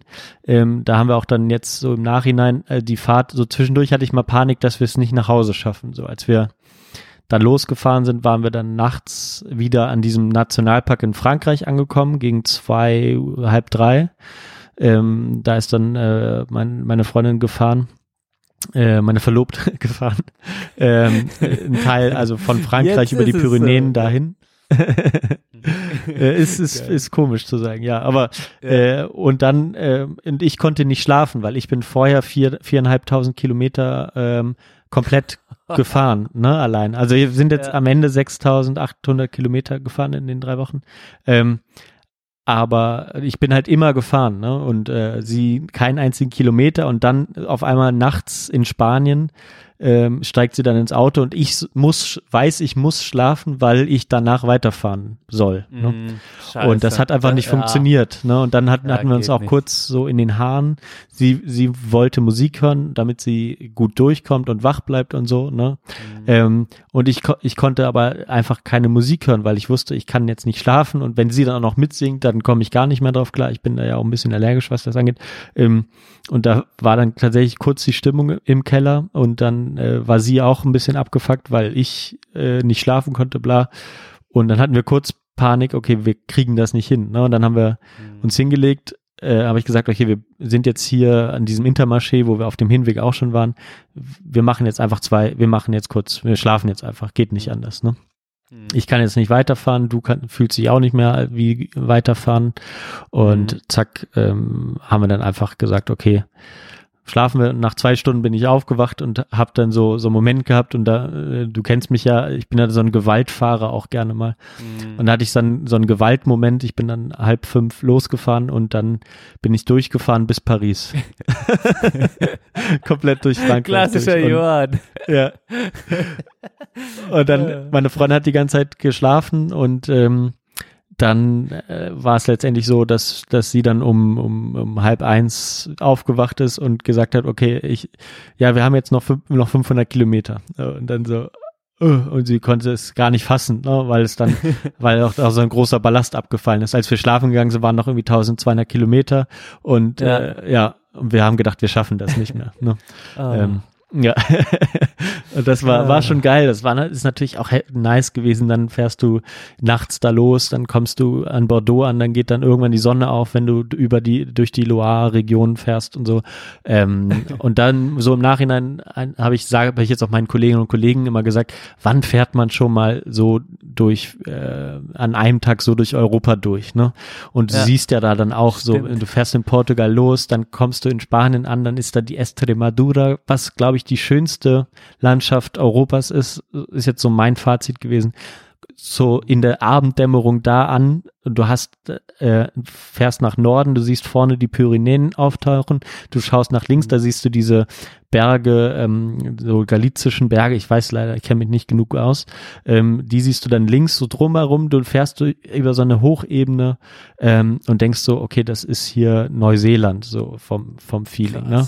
Ultra, Ja. ultra geil. Ne? Und dann war eben der Moment, okay, die Sonne geht jetzt unter, wir sind noch nicht in Frankreich und dann kamen die Pyrenäen, dann kam wieder der starke Regen ähm, und Mhm. dann war so der, die, die Stimmung ein bisschen im Keller. Aber dann als die Sonne, ich wusste auch, ich fahre jetzt los und gleich geht die Sonne auf und dann dann geht's, dann bin ich auch wacher, dann bin ich gut drauf, dann habe ich Musik gehört, habe mir zwei Red Bulls reingeknallt und bin dann 700 Kilometer gefahren und äh, es war ja auch nichts los. So, ne, ich bin einfach, ja. ich wusste nur, ich äh, äh, bleib nicht wach und wenn ich, wenn ich nicht, wenn ich wusste auch, wenn ich nicht, wenn ich mich nicht mehr wach fühle, halte ich einfach wieder an und schlafe nochmal weiter, ne? Und, und meine ja. Freundin fährt wieder weiter. Aber ähm, dann hat so viel Bock gemacht und äh, ich habe dann Podcast und Musik gehört und dann waren dann, wie ist ja auch sowieso, wenn du Podcast hörst, ist die Strecke einfach super schnell. Geht die mhm. super schnell rum. Wie schlafen ist das mhm. dann eigentlich? ja. ja. Was, was so, habt ihr, Mhm. Was habt ihr, was hast du für Podcasts gehört, die dich über die, die Wegstrecke gebracht haben? Ah ja, lass das noch, lass das noch besprechen, bevor wir die Pause machen. Äh, ja. Ich habe, da kommen wir gleich, also ich habe noch einen Ausschnitt aus einem Podcast, den ich dann angehört habe. Äh, Maischbergers Woche habe ich äh, gehört. Äh, würde ich Johann auch nicht nochmal. Im, Im Politikgeschehen auf jeden Fall. ja, würde ich auch nicht nochmal anhören, ist wirklich anstrengend. Ähm, aber äh, war da mal so ein kurzer Moment, wo wir das angehört haben, weil meine Freundin den falschen Podcast rausgesucht hat ich wusste, Maischberger ist jetzt irgendwie bei Spotify, hat da einen eigenen Talk, eigenes Talkformat angefangen und das wollte ich eigentlich hören. Sie hat aber tatsächlich, tats äh, tatsächlich äh, Maischbergers Woche stattdessen angemacht. Mhm. Und da ist dann so ein Zusammenschnitt aus irgendwelchen Talkshows. So ist ja jetzt mein Eindruck gewesen. Ich weiß ehrlich gesagt gar nicht genau, wie das entsteht. Ähm, dann habe ich Alias Podcast gehört, dann habe ich Neue Zwanziger gehört und dann habe ich so für mich ähm, Happy Day Podcast gehört und eigentlich das Übliche und äh, okay. Wohlstand für alle und äh, zum Einschlafen noch mal ein bisschen Zeitverbrechen. Also nichts besonders Neues, also lange, vor allem lange Sachen. Ne? Deswegen Alias und neue Zwanziger. Okay. Geil, dass du Zeitverbrechen gehört hast, weil das war, ich hatte den vorher gar nicht gehört. Okay. Und ich bin in Sabine Rückert verliebt, auf jeden Fall. Oh, ich hab, die finde ich also, leider ganz unerträglich. Echt? Deswegen höre ich, ich glaube, so selten, weil ich die nicht mag, leider. Ach, krass. Das ist, okay. ich finde die Frau so beeindruckend. Also, das Krasse ist, ähm, in Verena hat es auch manchmal so Widerstände ausgelöst und sie findet den Andreas Senka viel cooler irgendwie. Ja, ja. Also den Gegenpart so. Mhm sind ja immer die beiden. Und äh, die Sabine Rückert, die erinnert mich so krass an meine erste Supervisorin, die ich hatte. Okay. Ähm, so im Arbeitsverhältnis. Ähm, an Frau Sommer-Prosinger, die ich so positiv abgespeichert habe und so krasse Muttergefühle in mir auslöst. Und das macht die Sabine Rückert auch. Ich stelle mir die als so, ich, ich denke mir immer so, du hättest im Supervisionsbusiness, hättest, also sie ist ja extrem erfolgreich, äh, so mit dem, was sie gemacht hat. Ja. Aber äh, die Bilder, die sie ständig aufbaut, wenn sie über diese Familien liest und wie, was für geile äh, äh, äh, äh Bilder sie aufbauen kann, um äh, Sach, um Dinge einfach auch so, so ein bisschen Hobbypsychologie-mäßig, aber zu beschreiben, wie Dinge sind, finde ich phänomenal gut bei ihr.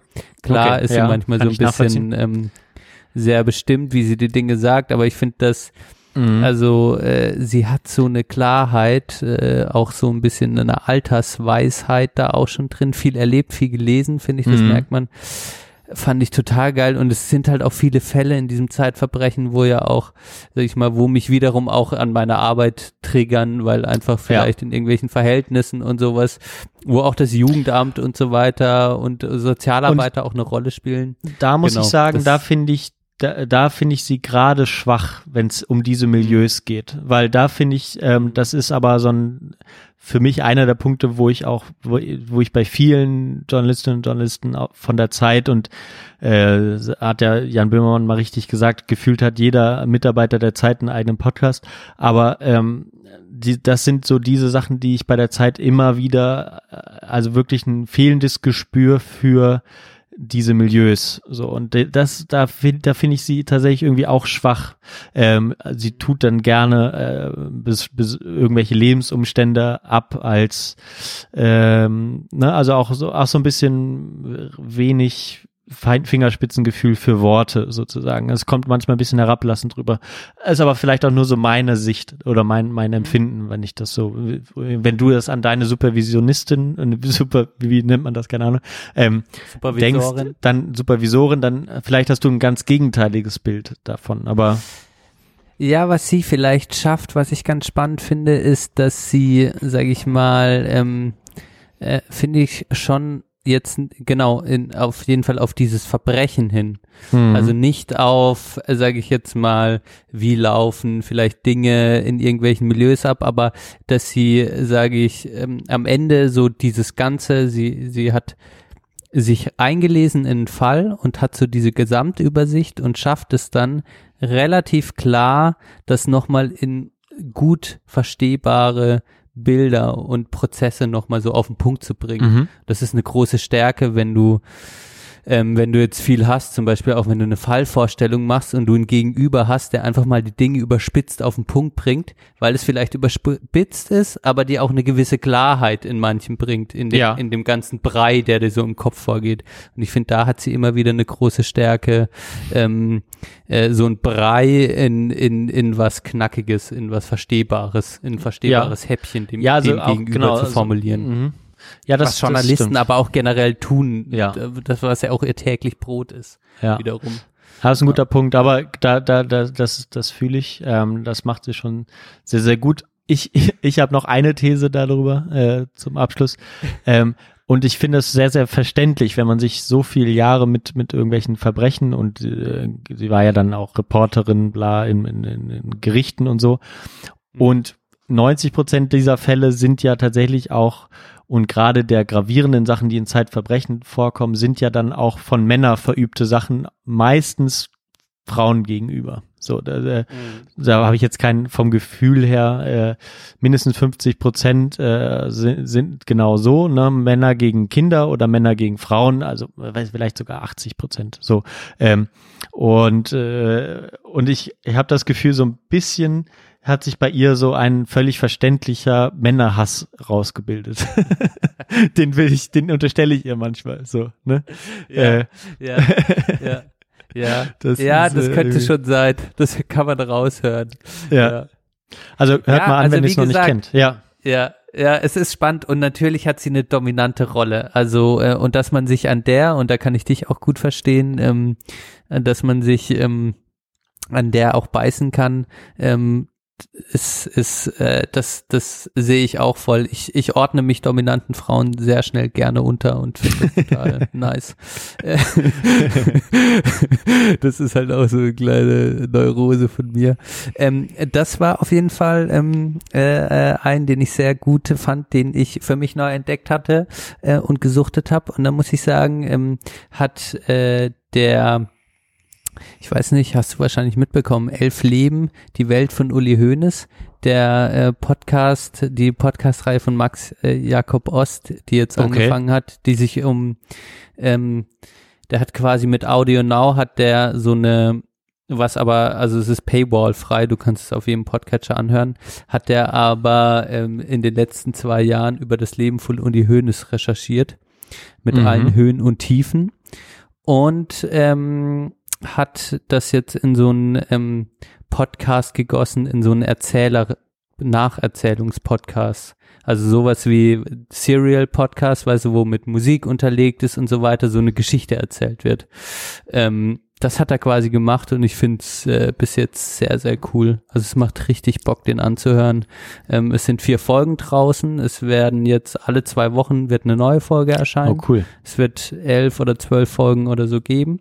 Und es geht um das Leben von Uli Hoeneß aus der Sicht von Max Jakob Ost, vielleicht auch nochmal ein bisschen anders erzählt. Wer ihn Aber da sind dann auch kennt. Gäste dabei oder äh, wie ist das? Es sind, nee, also es ist wie gesagt, es ist, also es sind äh, interviewt Leute.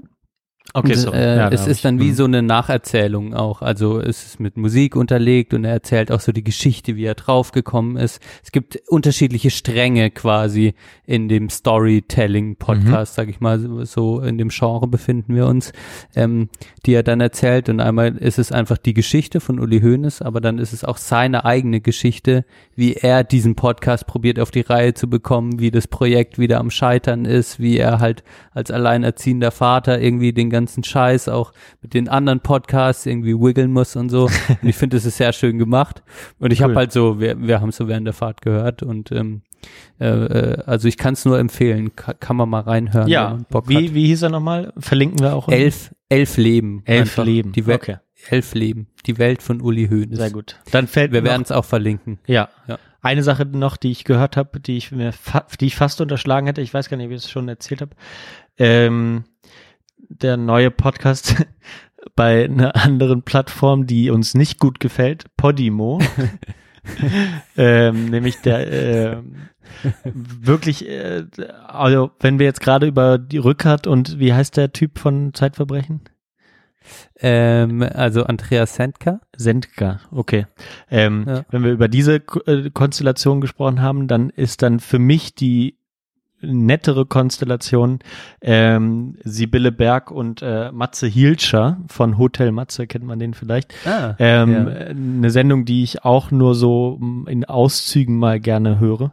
Ähm, aber mit Sibylle Berg zusammen ähm, ist das wirklich gut. WG, Wies- WG Wesensfremd heißt die. Also auch ohne Paywall zu hören. Es gibt aber irgendwie noch so einen Paywall-Zusatz, Podimo-Zusatz, den man dann auf dieser Seite, ich weiß gar nicht, ob man dafür was bezahlen muss, aber höre mal, ähm, da ähm, hören kann. Und äh, ich bin der große Sibylle Berg-Fan, habe letztes Jahr auch eins ihrer Bücher gelesen oder das neu, neueste Buch von ihr und äh, schätze sie sehr und auch gerade ähm, mit ihm zusammen ihm so immer wieder Kontra geben, aber auch gleichzeitig so verständlich. Sie sind schon sehr unterschiedlich.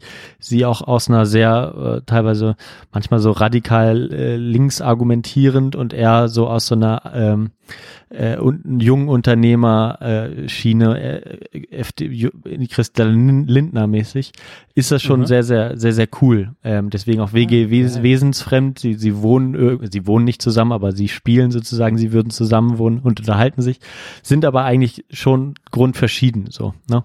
Und deswegen ähm, habe ich das gibt jetzt glaube ich fünf Folgen wenn ich das richtig im Kopf habe ja ähm, und das hat jetzt gerade so ein bisschen angefangen, das hat sich aus Hotel Matze äh, raus ergeben und wir haben so, ja, das jetzt so richtig angefangen. Ja, war cool. Ähm, genau, das kann, das ist noch so ein bisschen in meiner Playlist Unterhaltung auf Geil. Overcast. Eine Sache, die ich noch ähm, gehört habe. Und und der Reflektor-Podcast von, äh, habe ich davon schon erzählt? Ähm, nee, nee, nee. Von Jan Müller, dem Bassisten von Tokotronic, der hat da so ein äh, auch so ein Interviewformat. Ähm, da gibt's so tolle Folgen. Also, wie heißt denn das? Reflektor? Heißt das einfach nur Reflektor? Ja. Reflektor von äh, diesen 4000 Hertz äh, Podcast. Mhm. Und da, äh, Ah, genau, geil. Jan Müller, und dann trifft er so Leute wie Chata zum Beispiel ähm, äh, und spricht dann mit denen, ja, auch manchmal, ja, also tatsächlich, ja, ja, doch, also schon, schon so interessant aus, aus einer versucht es zu verstehen, ist aber auch natürlich irgendwie so kritisch dem gegenüber und äh, das äh, ist schon ist schon sehr äh, erhellend. Also gerade die Ratar-Folge hat mir gut gefallen. Ähm, so viel habe ich jetzt aber auch noch nicht gehört. Drei, vier Folgen oder so. Es gibt aber schon sehr, sehr viele. Ähm, Nice, Alter. Geil. Ja. Da freue ich Gut, mich drauf. jetzt müssen Das wir nachher nur noch alles zusammenkriegen für die Shownotes. Oder morgen. ja, Mal stimmt. Aber, aber die haben wir im Kopf. Ähm, bei mir kommt noch als, als letztes die, ähm, äh, von deinen Verhassten alles gesagt. Christoph Abend. Äh, die Folge mit Juli ähm, C. und Alice Schwarzer. Zwei sehr ähm, einfach, also äh, Das klingt wiederum Interessante- interessant. Ja. ja, einfach zwei interessante Frauen und ähm, einfach, weil das Format so lang geht, erfährt man so viele Anekdoten von deren Leben. Ähm, deshalb hat es Bock gemacht, dazu zu hören. Ja, Okay. kann ich okay. nur empfehlen, die Folgen. Ja, die kann die, also, also die sind aber nicht zusammen, sondern jeweils, ne? Nee, jeweils, ich Wer glaub, ist Juli Folge C? geht. Es ist eine äh, relativ bekannte, habe ich aber auch noch nichts von der gelesen, äh, äh, Publizistin, also Autorin und Juristin. Okay. die quasi, ja, eigentlich schrecklich, wenn einem der Name nix sagt, aber also sie ist so, ist und mega coole Persönlichkeit einfach. Sie ist so eine, so wie sie von ihrem Leben erzählt und, und, und, und was sie so gemacht hat, finde ich einfach total spannend. Und ähm, ja, Alice Schwarzer, über die ich auch einfach wenig wusste. Klar, der Name ist mir bekannt, aber einfach mal äh, sechs Stunden erzählt die von ihrem Leben, das ist einfach geil dazu zu hören und äh, es ist einfach spannend, was so die Menschen auch einfach was gemacht haben oder was sie so machen. Ja. Und äh, was da beide vielleicht vereint, was ich so spannend finde, ist, wie angstfrei die durch die, die Dinge einfach in ihrem Leben gemacht haben, die ich niemals so machen könnte. Ja. Ja. Sehr gut. Okay. Auch noch verlinkt. Alles klar. Dann gehen wir jetzt. Du siehst, ich, ich äh, gehe schon nach vorne an den Tisch, um jetzt Künstlerinnen und Künstler, Bands einzutragen, um sie auf unsere Playlist der Belanglosigkeit, Entschuldigung, auf Apple Music und Spotify zu packen. Ich habe heute, ich war heute beim belgischen Fritten äh, Mann Ah, in geil. Poppelsdorf und hab, äh, die haben jetzt äh, vegetarische Hotdogs, die habe ich mir heute mit schönen Pommes Ah, reingezogen, nice. kurz vor dem Podcast. Nice. Aber jetzt stoße ich ein bisschen auf, das ist ein bisschen. Ach, normal, normal. Ich habe zurzeit Blähung. Uha. ja, ähm, ja, das ist, es wird bestimmt auch, ähm, man hört ja dann immer so Lieder Ja. auf so langen Fahrten. Ich denke, das wird geprägt sein in deiner Playlist heute davon. auf der Ja. Playlist der Belanglosigkeit, die ihr auf Apple Music und Spotify äh, äh, natürlich abonnieren könnt, äh, werden wir das jetzt draufhauen wahrscheinlich. Die Lieder, die wir während den Trips, Trips Ja, zumindest einen, glaube ich. Ja. Mhm. Fang du doch an, du. oder soll ich? Okay, dann fange ich mal an. Ähm, und zwar fange ich an mit einem Song. Wir haben viel Radio gehört dieses Mal in, in Portugal. Ähm, gar nicht so viel unser eigenes Zeug. Ähm, und zwar gab es da einen guten Sender, der heißt M41 oder M38, irgendwie so. Ähm, Mhm. Und da kam äh, so ein bisschen SWR 1 äh, mit so ein bisschen mehr Rock und dann natürlich auch so zwischendurch so portugiesische Sachen. Ich guck mal nachher noch, ob ich da was finde. Vielleicht mal ist auch beim nächsten Mal drauf. Aber ein Song, der mir wieder mal ins Ohr gekommen ist, der eigentlich drauf muss, ist von den Ramones. Und der Song Ah. heißt Pet Cemetery.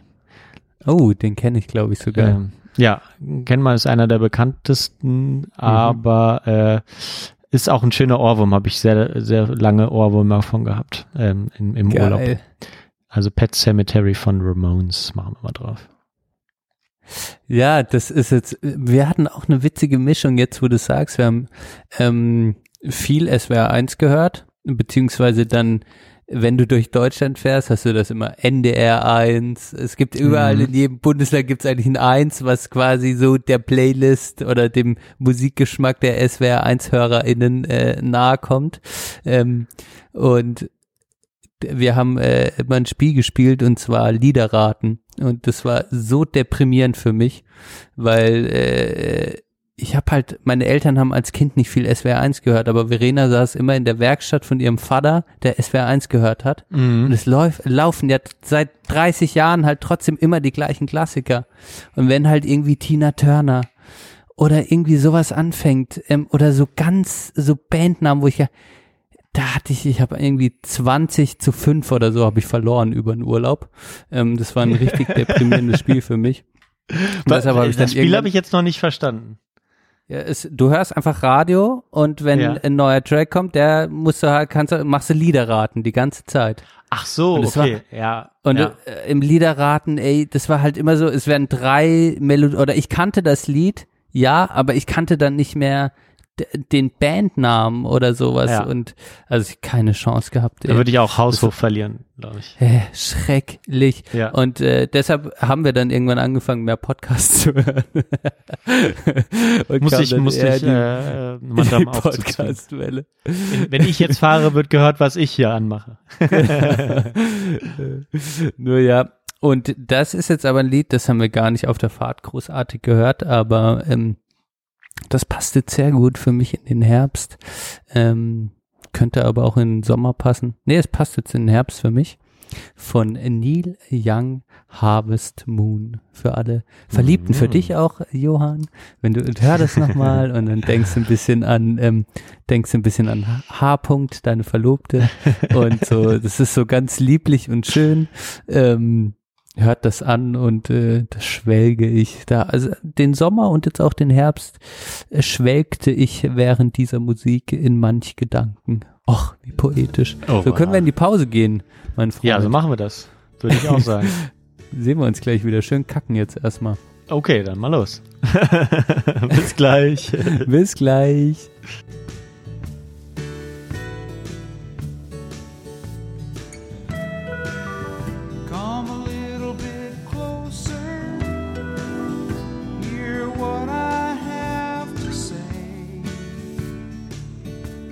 Jo, da sind wir wieder. Zweite Hälfte, Sprechstunde der Belanglosigkeit. Johann, bist du noch da? Bist du noch wach? Ja, ja, ja, ja. Meine, äh, mein, meine Schlaf-App hat mir gesagt, ich muss heute erst um 1 Uhr schlafen gehen. Das ist, So geil. ist ja voll durchdigitalisiertes Leben jetzt. Ja, ich wollte dir sagen, ähm, ich bin da ja auch sehr anfällig für und ich, ich weiß noch, wie ich zu äh, äh, Verena gesagt habe, ich werde diese Uhr, ich habe ja so eine Garmin Smartwatch, ich werde die jetzt mal drei Tage testen und sie dauerhaft anlassen. Ja. Seit ich das gesagt habe. Also ich habe sie jetzt nicht an, weil sie laden muss, ähm, aber sonst hatte ich die seitdem dauerhaft an. Du hast ja auch am Wochenende gesehen und ich bin total also gut, ich schaue mir die Stats eigentlich gar nicht mehr so an, Ja. aber ich bin da auch total anfällig für. Obwohl Ja. ich, ich glaube, du hast jetzt nochmal bei, also bei der Apple Watch, ähm, die du jetzt ja neuerdings hast, da kriegt man richtige, ähm, das sagt mir, meine Uhr sagt mir, ich sehe zwar so Balken, bin ich jetzt, habe ich die Schrittziele erreicht oder sowas, aber die gibt mir jetzt keine Befehle, steh mal wieder auf, mach was oder so. Ich glaube, das ist eher in dem Apple Watch System noch integriert. Ja, kann man, kann man sich, kann man einstellen. Also äh, ich habe aber auch jetzt gemerkt, ich, ich stehe äh, immer genug aus. Es gibt ja so ein Stehziel, was man sich stell- stellen kann. Das ist jetzt aktuell an zwölf Stunden mindestens eine Minute stehen. Ähm, Das Okay. habe ich heute, ohne dass ich äh, mich zwingen musste, aufzustehen, erreicht. Ähm, dann gibt es irgendwie so ein Kalorienziel, und ein Bewegungs-, so ein Trainingsziel. Ähm, Ja. das, das ist schon recht, recht motivierend, das so zu machen. Und dann äh, jetzt zum Schlafen benutze ich das jetzt auch mal. Ich habe gelesen, ich habe einen guten Schlaf. Ähm, das wusste ich aber auch vorher schon. Aber genau, weil ich, ich hatte jetzt, ähm, ich, ich will auf keinen Fall über 90 Kilo äh, wiegen und ich war jetzt kurz davor, nach dem Urlaub. ähm, und äh, Die Urlaubsproblemchen. habe jetzt gesagt, ich habe ja schon länger mal damit geliebäugelt und jetzt gab's äh, neues Modell mit einem guten Angebot und äh, jetzt wollte ich es mal ausprobieren. Ich hatte so immer so ein bisschen Angst davor, weil ich dann auch jetzt schon wieder in so eine Geräteschiene reinkomme, wo ich mir alle fünf Jahre was Neues kaufe oder wie auch immer. Äh, Ich weiß aber nicht, vielleicht werde ich die jetzt einmal haben und dann nicht mehr, ähm, wenn, bis ich mir meine erste Rolex kaufen kann, dann so lange trage ich die jetzt. genau. ja. ja, da bin ich auch mal, ich werde dich, vielleicht nicht im Podcast, weil es nicht so, vielleicht nicht für die HörerInnen so interessant ist, aber ich werde dich mal ein bisschen fragen, weil ähm, schon spannend. Auch, weil, was ich halt bei der Apple Watch so spannend finde, ist halt die Akkulaufzeit.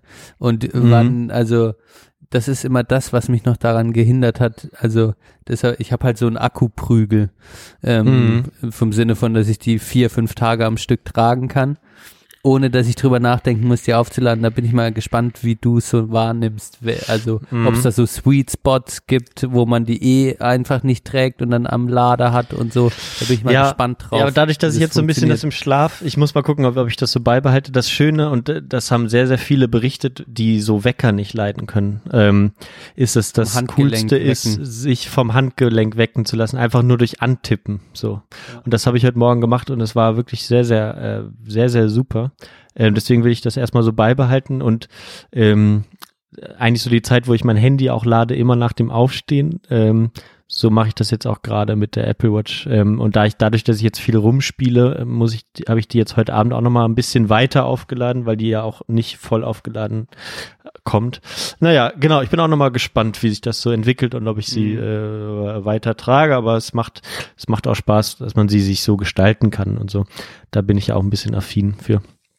Ja. Nichtsdestotrotz, ein anderes Thema. Wir machen eine kurze zweite Hälfte. Willkommen dazu, liebe Hörerinnen und Hörer. Ich habe heute tatsächlich ähm, die Hörerinnen und Hörer ein bisschen aus den Augen verloren, aber das ist ja auch äh, äh, ein gutes Zeichen, würde ich sagen. Ähm, Total. Genau. Und äh, ich glaube, ich habe auch immer wieder so hingeführt zu den HörerInnen. ja, ja, du bist, so, du bist da aufmerksamer bisschen- gewesen heute. War genau. So, so ergänzen wir uns, Johann. Die Yin und die Yang. Ja, wir müssen nächstes Mal nur irgendwie noch ein bisschen auf die, äh, bisschen auf die äh, Verbindung schauen. Du- Das, also deswegen war es vielleicht auch ein bisschen, wir hatten kurz in der Pause drüber geredet, ähm, dass wir, ähm, dass es so viel Spaß gemacht hat und wir gar nicht äh, Angst hatten, dass es langweilig wird. Ich hatte so ein bisschen Schwierigkeiten, äh, dich, dich zu folgen, weil es doch öfter mal stockt, dann äh, die Verbindung. Weiß nicht, ob du das Ja. auch merkst, aber ja, heute du, ist es du nicht hast auch ganz so. krass, ge, krass gestockt vorhin. Okay, okay. Aber ich habe das einfach überhört. Ich hoffe, Also liegt ja, es, es hatte voll das Stocken drin vorhin. Ja, aber das, das werden die HörerInnen nicht hören. Weil Nee, sie ja genau. die anderen. Also, ähm, aber ja, das war, das war, aber jetzt ist es gerade gar nicht mehr zum Beispiel. Ja, jetzt ist gerade besser.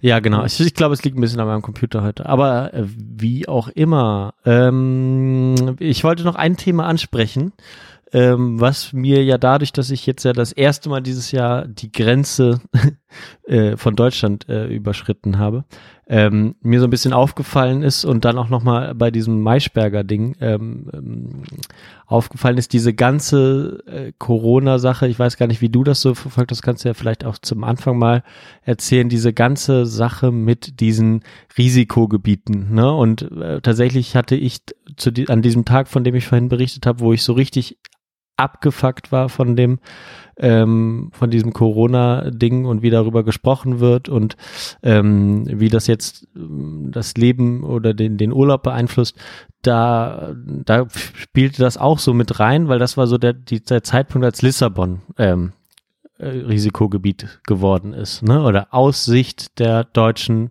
Regierung Lissabon ein Risikogebiet war. Ähm, oder des RKIs, wie auch immer, wer das genau macht.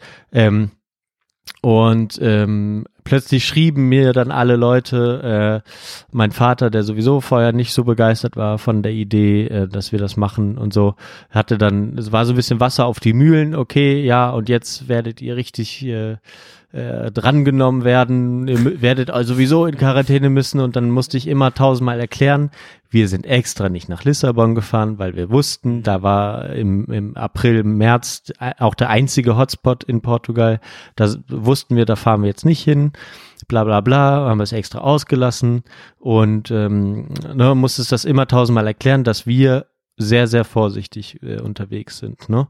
Ähm, aber diese pauschale ähm, Einstufung Risikogebiet, ne, oder in Frankreich habe ich es ja auch berichtet, führt tatsächlich dazu, dass Menschen das nicht mehr äh, richtig re reflektieren, beziehungsweise finde ich das auch so so schwierig, das so zu einzustufen, weißt du? Also es, und dann gab es eine ganze Zeit lang, du konntest nach München fahren, äh, da ins Brauhaus gehen, ins Hofbrauhaus, äh, säufst dir ein, gehst dann pennen im Hotel ähm, und fährst dann nach Hause und gehst am nächsten Tag wieder arbeiten.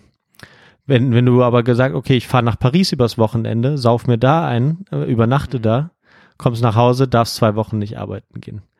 Ne? Ähm, obwohl die Zahlen vielleicht gar keinen Unterschied machen. Und da muss ich einfach sagen, es finde ich einfach schwierig, dass wir das so machen aus deutscher Sicht, wenn wir äh, über Europa sprechen. Ne? Und da wollte ich dir eine Sache vorspielen, das geht ein bisschen äh, zwei Minuten oder so. Ähm, von, ich muss gerade mal den Namen nochmal, äh, Jean, Jean Asselborn, das ist der Außenminister von Luxemburg.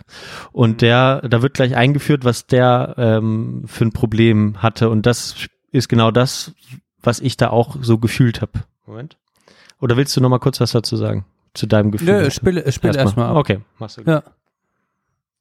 Sie haben gerade die Covid-Politik erwähnt. Das letzte Mal haben Sie sich mit dem deutschen Außenminister angelegt. Sie wollten zum deutschen Au zum Außenministertreffen der EU und sollten einen Test machen, weil Luxemburg gerade noch nicht Wenn ich mal stoppen soll, sag Bescheid, ne? Mhm. Also, soweit so klar, ne? Ja. Mhm. Er wollte zum, äh, zum Außenminister, zu Heiko Maas, die Pflaume. Genau, ich gehe noch, Oh. ich geh noch mal ein Stück zurück. und ja, sollte einen Test machen. genau, ich gehe noch mal ein Stück zurück. Und sollten einen Test machen, weil Luxemburg gerade noch nicht mehr, aber dann noch in dieser Quarantäne äh, ähm, Hotspot und Risikogebietsecke äh, äh, war. Sie haben sich geweigert, diesen Test zu machen und haben gesagt, dann komme ich überhaupt nicht. Nee, Finden Sie, die Deutschen sind zu strikt in ihrer Co Corona-Politik? Also, es war so.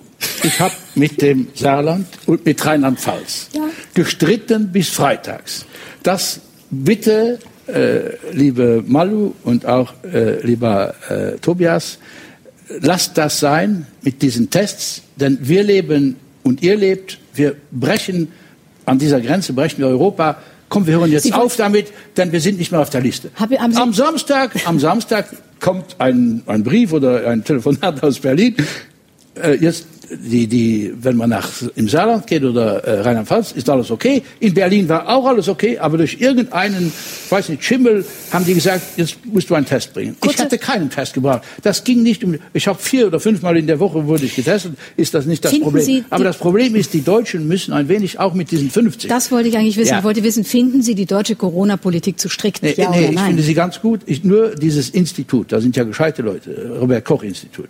Die nackte Zahl 50, ohne einen Link zu machen zu der Zahl der Leute, die getestet werden. Ohne einen Link zu machen zu der Zahl der Leute, die im Spital sind oder die in der Intensivstation sind. Das- Kleine Länder wie Luxemburg, die werden da. Wir, wir, wissen Sie, bei uns ist man in 20 Minuten immer an der Grenze.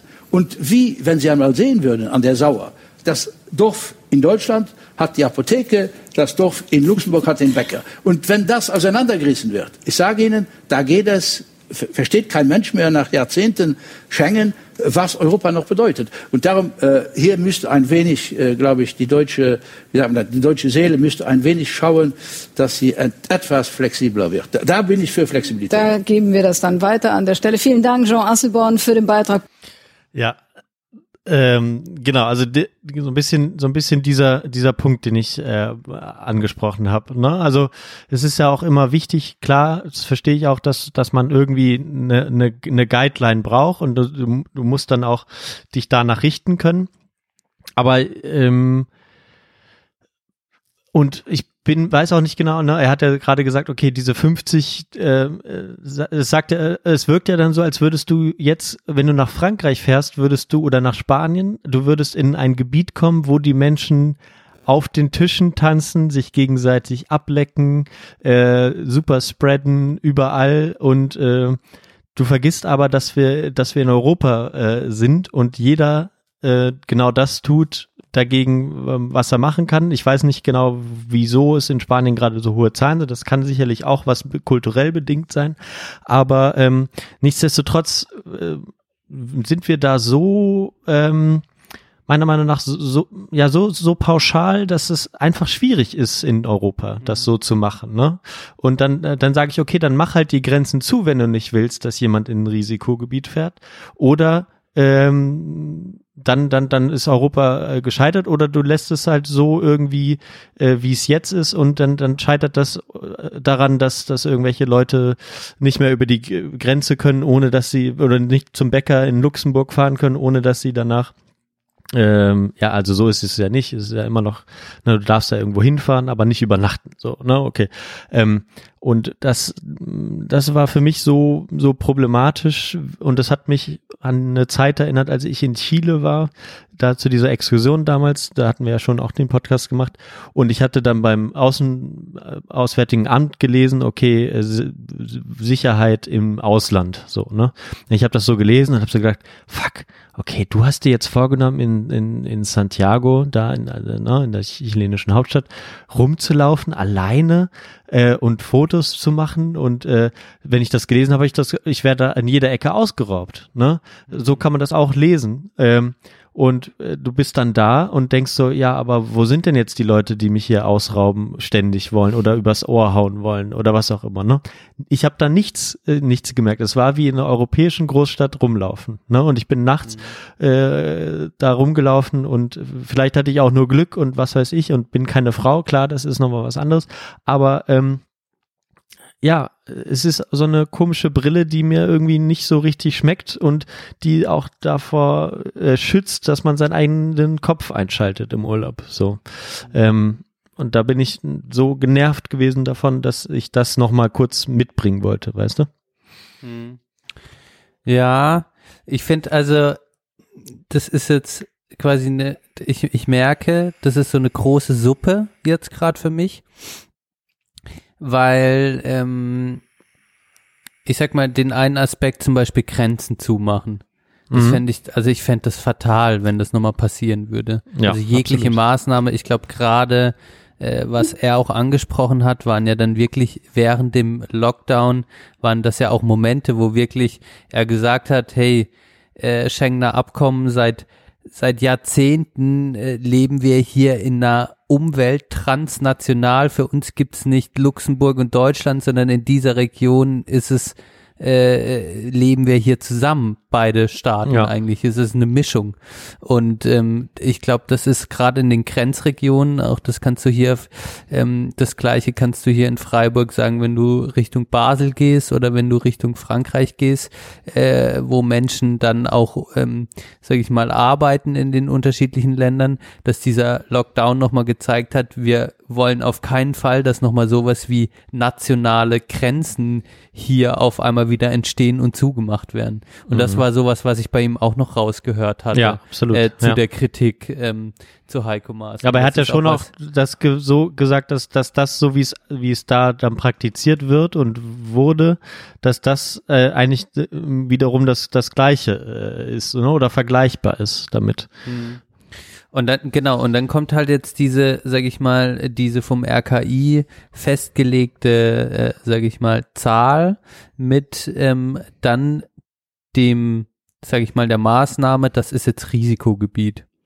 Ähm, und äh, das dann auch mit einer gewissen, natürlich, was bedeutet Risikogebiet? Und das hat auch schon für mich so eine gewisse Stigmatisierung natürlich. Mhm. Ähm, das ähm, und auch eine nicht nur Stigmatisierung, sondern für mich auch Konsequenz wirkliche. Weil wenn du in einem Risikogebiet bist, hat es eine Konsequenz für dich. Ähm, Ja. Und es ist für mich so ein zwei, zweischneidiges Schwert, weil auf der einen Seite kann ich dich voll nachfühlen und kann sagen, okay, genau, was ist das für ein Wert und was passiert dann da? Und dann kriegst du diese tausend Nachrichten und riesige Befindlichkeiten und ähm, und ihr seid super vorsichtig, du siehst, alle sind vorsichtig und man fragt sich eigentlich in dieser Realität, in der ich hier unterwegs war, äh, sind alle, sind, sind wir vorsichtig und es ist äh, in anderen Teilen läuft das in Deutschland, wo kein Risikogebiet ist, viel schlimmer.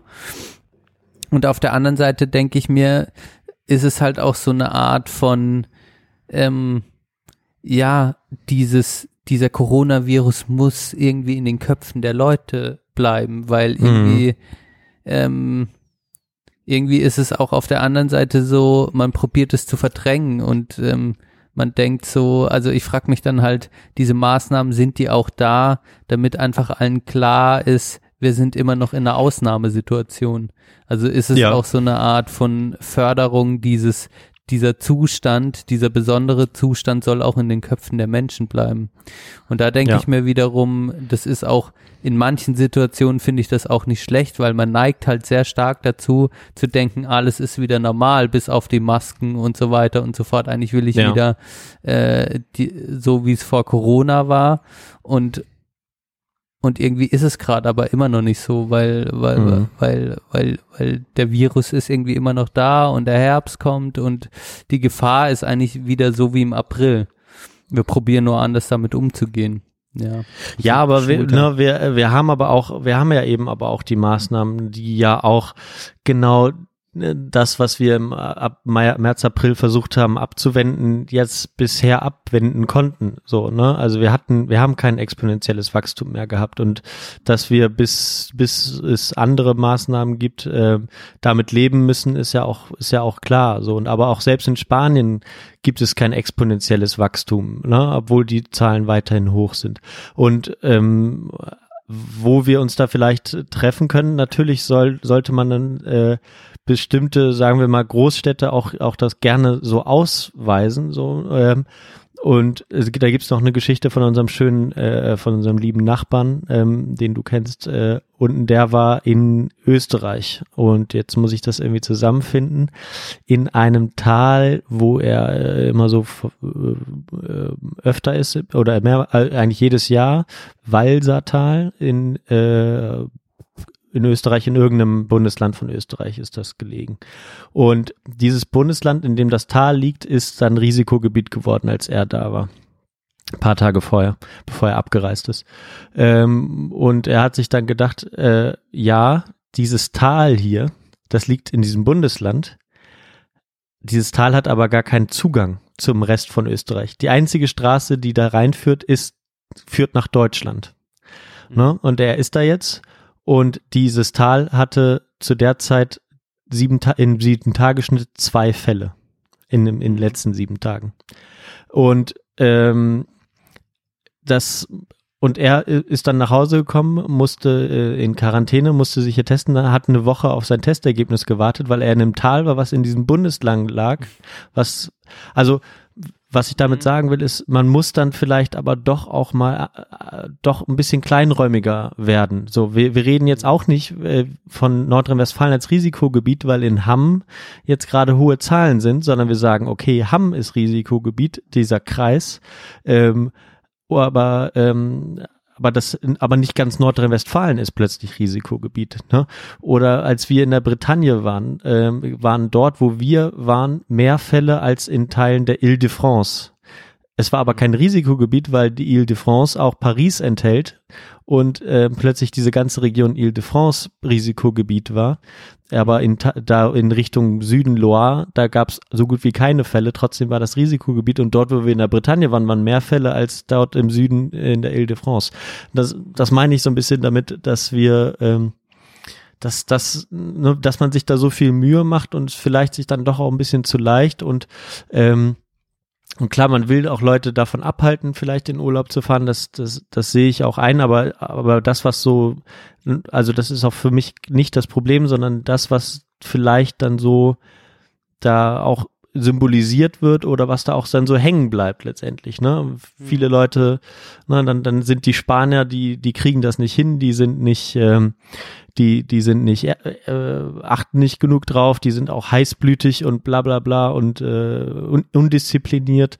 Ähm, wir haben von Erik damals in unserem Corona-Podcast gehört, dass es, äh, wie das in Madrid läuft, so, ne?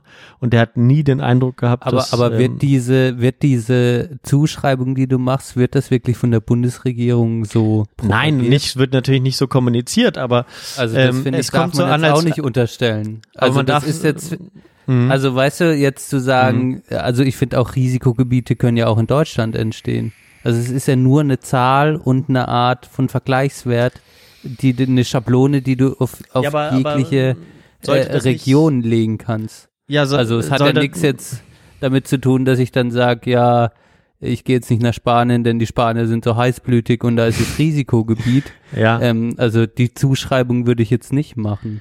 Die, die, die kann meiner Meinung nach schon entstehen, aber ähm, wenn, wenn du irgendwie da, sonst außerhalb von Corona in Risikogebiete gefahren bist, dann bist du das, hast du das auf eigene Gefahr gemacht. Das Problem ist bei Corona, wenn du nach Hause kommst, ist es natürlich nicht mehr deine eigene Gefahr, sondern was anderes. Das verstehe ich auch schon, ne? Aber es sollte immer, war immer so eine Guideline von wegen, okay, wenn du dort hinfährst, begibst du dich in Gefahr, so, ne? Du hast aber nicht, ähm, mit Konsequenzen zu rechnen, wenn du das machst. Und das, das ist für mich so was, ich hatte wo man vielleicht doch nochmal abwiegen sollte. So, weißt du? Ich hatte jetzt äh, nur so zum Vergleich, ich hatte auch jetzt bei meiner Deutschland-Tour schon auch immer geguckt, okay, ich bin jetzt zum Beispiel, keine Ahnung, in Dresden und habe dann schon geguckt, ist Dresden jetzt zum Beispiel ein Risikogebiet geworden. Also ich hatte jetzt nicht das Gefühl, dass die Gefahr innerhalb von Deutschland nicht weniger wäre. Weißt du, so. Ähm, und dann frage ich mich halt noch, wenn du jetzt in einem Risikogebiet warst, was heißt das letztlich in der Praxis? Du kommst nach Hause, bist in Quarantäne, musst einen Test machen, aber sobald der negativ ist, darfst du dich ja wieder aus der Quarantäne rausbegeben. ja, oder? richtig, klar. Aber du, du, du darfst Also du den, bist da nicht du, automatisch machen. 14 Tage eingesperrt, Nee, natürlich sondern nicht. du musst einfach einen Test machen.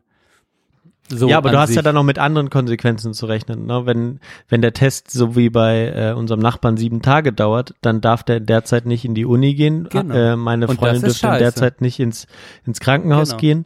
Und ähm, Sieben Tage sollte aber, er nicht gehen. Aber, aber ich hätte das, ich hätte das so, in Deutschland funktioniert es ja eben auch so. Es, es werden 50 Fälle äh, und, und, und deswegen in Spanien funktioniert es eben auch so. Es werden dann die Maßnahmen verschärft, die das dann machen. Und das heißt, du bist dann ähm, du, geh- du fährst nicht in verseuchtes Gebiet, sondern du fährst in ein Gebiet, was besonders, besondere Maßnahmen ergriffen hat. Deswegen muss man in Spanien überall die Maske tragen, auch draußen.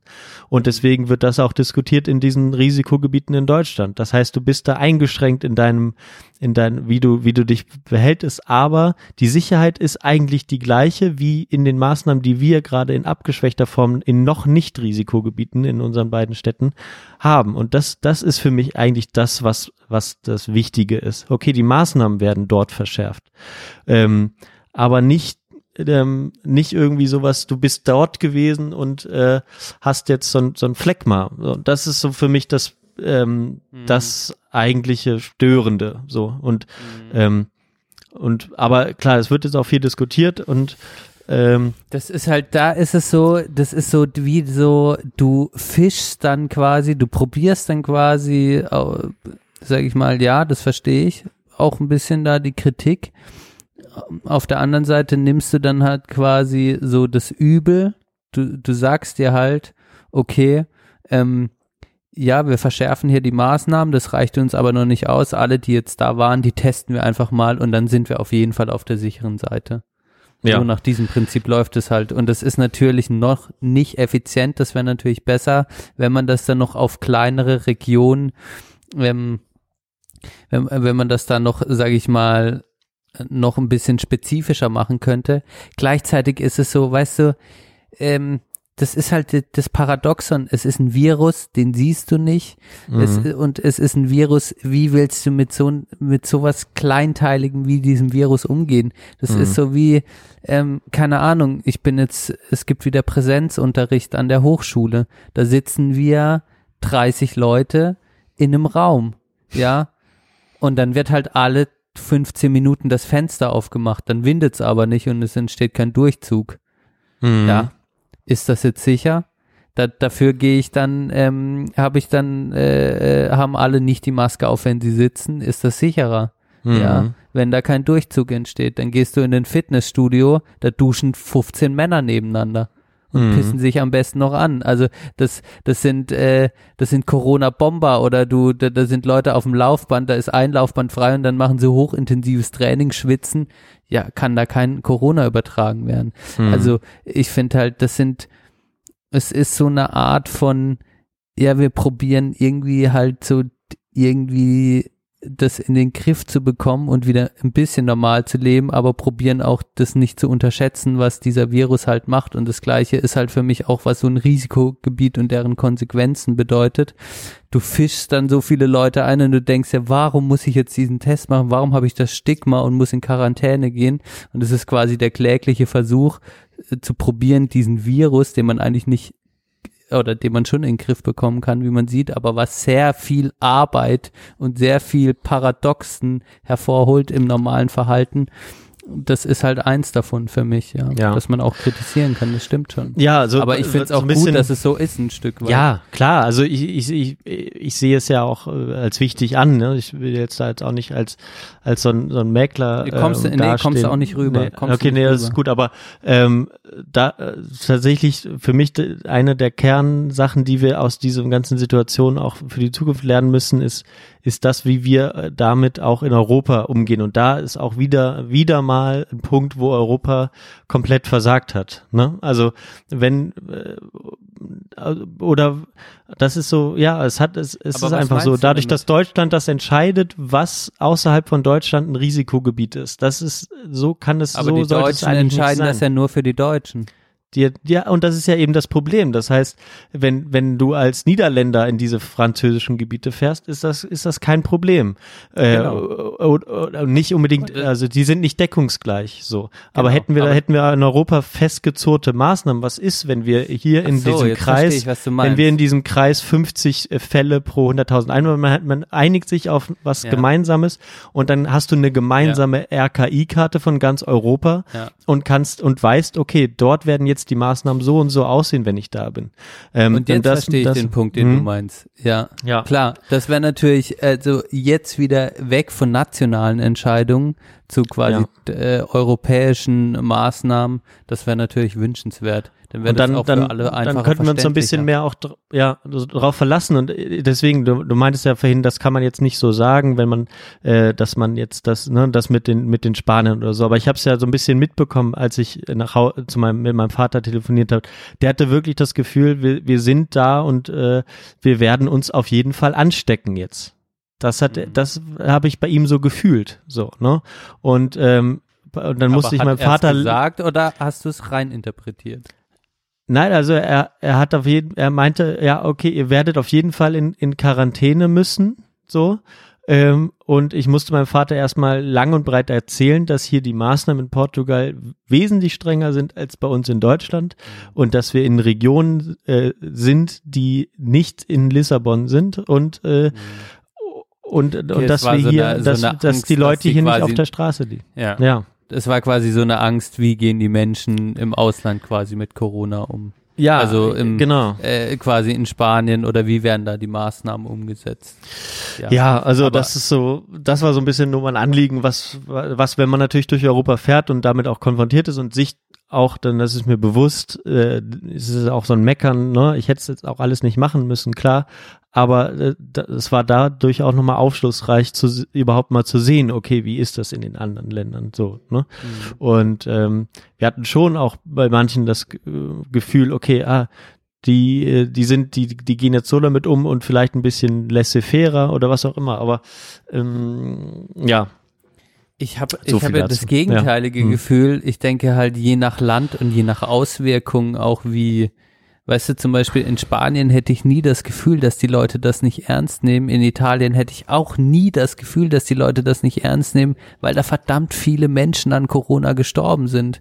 Also gerade Mhm. in den Ländern, wo es so krasse Auswirkungen hatten, wo die Menschen zum Teil Spanien mehrere Wochen nicht aus dem Haus gehen durften, Italien komplette äh, Intensivstation, total schreckliche, äh, unvorstellbare Schicksale, Bilder, die da anfangen, äh, die da im Frühling entstanden sind. Gerade da denk, also wäre jetzt mein ähm, persönliches Empfinden, gehen die Menschen ja nochmal ganz anders um, wie vielleicht in Berlin Mitte, äh, wo Corona keine großen Auswirkungen hatten und wo, als ich in Berlin war, äh, mal Mitte des Jahres ich nicht das Gefühl hatte, äh, dass in Teilen, äh, in, in manchen Stadtteilen, dass der Corona überhaupt präsent ist, so.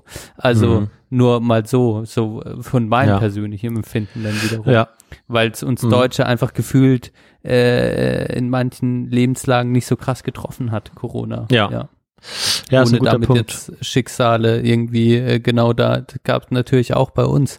Ähm, ja, aber Und äh, äh. Und das hat ja auch jetzt einfach auch andere, aber da- das nur nur noch kurz da noch ein Abschluss zu meinem zu meinem Ja. Punkt. Es hat jetzt äh, es ist jetzt einfach auch nicht vergleichbar mit März April, auch nicht in Spanien, weil ähm, ich habe ja auch eine spanische Kollegin und die kann das äh, aus ihrer Heimat Teneriffa berichten, was wie das da jetzt eben war. Äh, es war auch äh, nicht so schlimm getroffen wie Festland Spanien, aber was jetzt tatsächlich dort passiert ist, ist, dass Sommer kam und die jungen Leute, die ähm, sonst im Tourismus arbeiten, die hatten weniger zu tun. Äh, bis, bis, bis Juni, Juli durfte man ja gar nicht dahin fliegen mehr. Ähm, und da war, war halt nichts, das, was haben sie gemacht? Sie haben sich am Strand getroffen und haben äh, sich die Zeit vertrieben mit Alkohol, mit, mit Feiern. Ähm, und deswegen ist der, und da, das ist auch die Sache, die Asselborn nochmal meinte, ähm, mit diesen 50, äh, mit diesen 50 äh, Infizierten äh, kommst du nicht so weit, weil du auch zum Beispiel die Demografie außer Acht lässt. So, okay, was sind, welche Leute sind jetzt gerade infiziert? Die jungen Leute vor allem in Spanien, ähm, in Deutschland genauso. Wir haben deswegen kaum Intensivfälle, äh, kaum Tote im Vergleich zum März, April, auch in Spanien und so. Und und das müsste man auch noch mal ein bisschen, ja, deswegen ne, kann man da auch noch mal so ein bisschen dran arbeiten. Okay, was ist jetzt eigentlich, was sagt uns das 50 Fälle? Ja, Es ist halt ein total schwieriges Thema. Ich, Mhm, ich verstehe ja. dich da. Auf der anderen Seite hat hat mir heute eine Kommilitonin erzählt, dass eine Freundin von sich angesteckt hat und die hat, Mhm. die leidet immer noch an Corona. Die liegt seit fünf Wochen flach. ja, Die, ähm, also es auch, also ich habe schon auch Angst. Ähm, ich selber habe auch keinen Bock, Corona zu bekommen, weißt du? Natürlich nicht nur nicht, aus dem aus nicht. dem Grund andere anzustecken, sondern keine Ahnung, was es halt bei mir auswirkt und ich dann Absolut. vielleicht zu diesen 0, bla gleichzeitig kannst du sagen, ist es dann auch Lebensrisiko. Ähm, was ich noch abschließend ähm, äh, dazu sagen wollte, ist, ähm, was ich jetzt gerade wiederum nicht schlecht finde, ist, dass es auch jetzt dadurch, dass es jetzt in, in Baden-Württemberg auch wieder teilweise zu mehr Fällen kam, hat es jetzt auch dazu geführt, dass jetzt wieder zum Beispiel eine Hochzeit in zwei Wochen, wo ich hingegangen wäre, wurde abgesagt. Und ich finde es ganz ehrlich gesagt, ich finde es gerade besser. Keine Ahnung. Ja. Ich hätte ja. jetzt gerade keinen Bock auf so eine 100 Mann Frau Hochzeit zu gehen. Ich wüsste es nicht. Ich hätte einfach und vor allem wenn ich saufe, ganz ehrlich, ich bin einfach ich war während Corona im Sommer war ich auf einer Hochzeit. Ich war besoffen und am Ende hing ich allen in den Armen und Ja. ähm, und habe wirklich so also wirklich ich, es war scheiße, aber ich habe sogar Alkohol in Gießkannen gefüllt und Leute in den Mund geschüttet und so. Also ich war total, ich war, ich war, ich habe also alle. Regeln gebrochen Ja. und ich stell's mir einfach ganz ehrlich, ich stelle mir so eine Hochzeit vor und dann ist gute Stimmung. Die Leute sind auch heiß, haben mal wieder Bock zu feiern. Ich habe Ja, das absolut. richtig gemerkt. Ja. Also du hast auch so einen so einen Druck irgendwie, ähm, der dann dann da mal abgelassen werden muss, wenn du merkst, du hast auch schon schon lange nicht mehr rumgedanced oder so. Ja. Und dann ähm, finde ich es gerade gut, dass da dass da jetzt zum Beispiel die Hochzeit abgesagt worden ist, weil es es kann dann einfach, kann dann schnell ausbrechen auch so und ich hätte dann keinen Ja. Bock am, im Nachhinein zu sagen, ich war dann auf dieser Co Corona-Hochzeit irgendwie so. Ja, und da, da- da, das hat sind, äh, wiederum, ha, Mhm. hatten die Maßnahmen, finde ich jetzt auch wieder ein bisschen was Positives. Ja. Ja, das sind ja dann die Maßnahmen, ne? Und da- das finde ich ja auch absolut richtig. Ja. Ähm, das wird dann verschärft, die, die, die Zahlen steigen, okay, dann wird das abgesagt oder verboten, sich wieder mit so und so vielen Leuten zu treffen. Und dann, dann, dann sind das die Maßnahmen. Und das sind dann auch diese kleinräumigen Maßnahmen, die ich meine, die auch am sinnvollsten sind. So, ne? ja. Ähm, ja. Gut. Ja, Machen wir wird Schluss? Uns, Haben wir glaube noch ich, was? ja, Ja, das wird wird uns uns noch noch mal, lange äh, begleiten. Ja. Ich hoffe, ja, aber gut, dass wir, ich glaube, mein Punkt wurde jetzt dann doch am Ende ein bisschen klar, ähm, ja, Ja, das war nochmal so ja, hm, zusammengefasst, was, was mich so beschäftigt hat einfach. Ja. ja, kann ich auch verstehen. Und es war auch was, also Urlauben wird, glaube ich, in den nächsten Jahren auch, ja, ich sag wirklich Jahren, aber es ist so dieses, was mir nochmal klar geworden ist oder was mir immer klarer wird, ist auch nochmal so, es wird nicht nochmal vor, äh, es wird immer so blöd gesagt, aber es wird nicht mehr die Zeit vor Corona geben. Und das ist so ein krasses Gefühl einfach. Ich, ich glaube, ich, also irgendwann wird Corona weg sein und überwunden sein, aber es, es wird schon so, ähm, es macht was mit den Leuten. Ich spüre das überall irgendwie. ja. Und äh, es wird, also es ist einfach schon dann ein zeitgeschichtliches Ereignis und dann kommt der nächste Virus oder wie wird dann mit Grippe umgegangen und so weiter und so fort. Ähm, ich, also ich verabschiede mich immer so ein, so ein bisschen mehr von dem Gedanken, dass es, äh, dass es nochmal so wie vor Corona ganz so werden wird. Also nicht Ja. in den nächsten anderthalb Jahren oder sowas. Keine Ahnung, vielleicht sitze ich auch nächsten Frühling da und sage, was habe ich jetzt gesagt? Aber ich, ich glaube, das ist das, wovon alle immer gesprochen haben, es ist ein Marathon und kein Sprint. Und diese ganzen Scheiße, die ganz scheiß, scheiße Bilder, die da gebaut werden, das fühlt man auch irgendwie. Und es macht mich auch immer wieder fertig. Keine Ja. Ahnung. Ja, das, das muss ich auch sagen. Also die Belastung ähm, steigt da auch immer, immer weiter. Der, der, der Urlaub war dann jetzt aber tatsächlich ein bisschen und auch diese Erkenntnis nochmal ein bisschen äh, reinigend, so, dass ich das Gefühl habe, okay, es, es geht wieder bergauf mit meinem Gemüt. Ähm, aber wenn du sagst, es bleibt nicht so, vielleicht ist das dann mein abschließender äh, Satz dazu. Es ist, es ist aber auch gut, dass es nicht wieder so wird. Ne? Und das, wir können jetzt auch die Weichen stellen, dass es danach besser wird. Ne? Sowas wie, wie die Sache mit Europa. Dass wir das in Zukunft anders machen, dass wir ähm, auf, auf sowas achten oder ähm, oder wir auch mit mit der mit dem Wirtschaften anders äh, schauen, wie wie wir mit Menschenmengen umgehen äh, und so weiter. Ähm, da- das kann natürlich auch und das ist mal ein bisschen meine Hoffnung, die mich äh, immer wieder äh, po positiver stimmt, dass es ja auch theoretisch besser werden kann danach. Ne? Und ähm, da schauen wir dann einfach mal. Oder wie das Schöner Leben auch Gedanke. nochmal, dieses normale Leben auch wieder nochmal viel mehr zu schätzen wissen und Ja. ähm, ja, Das auch, ja. ja. Und Bitte. wenn wir uns in den Armen liegen können, ohne schlechten Gewissen, wie wir das dann wieder zu schätzen wissen und so weiter. Das wäre ja auch, ist ja auch meine Hoffnung. Ja. Gut. Gut, machen Ja. wir einen Punkt an der Stelle und verweisen auf die Playlist der Belanglosigkeit, die wir mit zwei weiteren Liedern äh, zum Schluss füllen. Diesmal werde ich auch im Hintergrund äh, nochmal unseren, unseren Lo-Fi anmachen. Sehr gut, sehr gut. Yes, yes, Lo, den Johann eingeführt hat.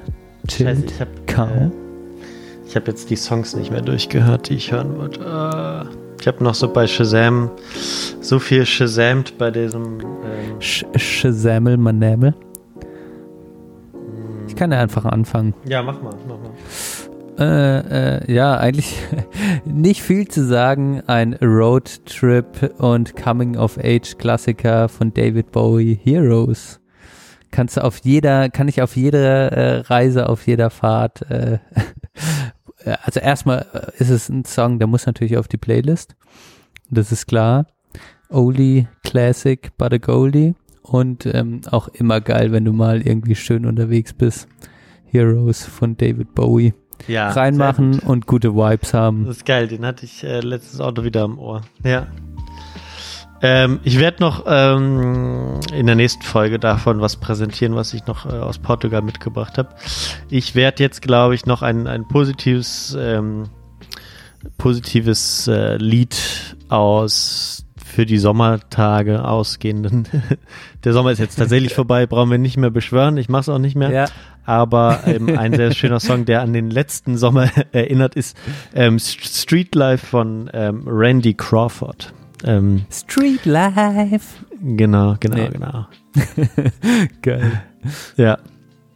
Den mache ich drauf äh, und damit Nice. haben wir alles beisammen. Abgegrast. Ich Ja. habe auf meiner, auf meiner ähm, Uhrzeit, äh, auf meiner Aufnahmezeit zwei Stunden 39 und äh, 40 Sekunden stehen.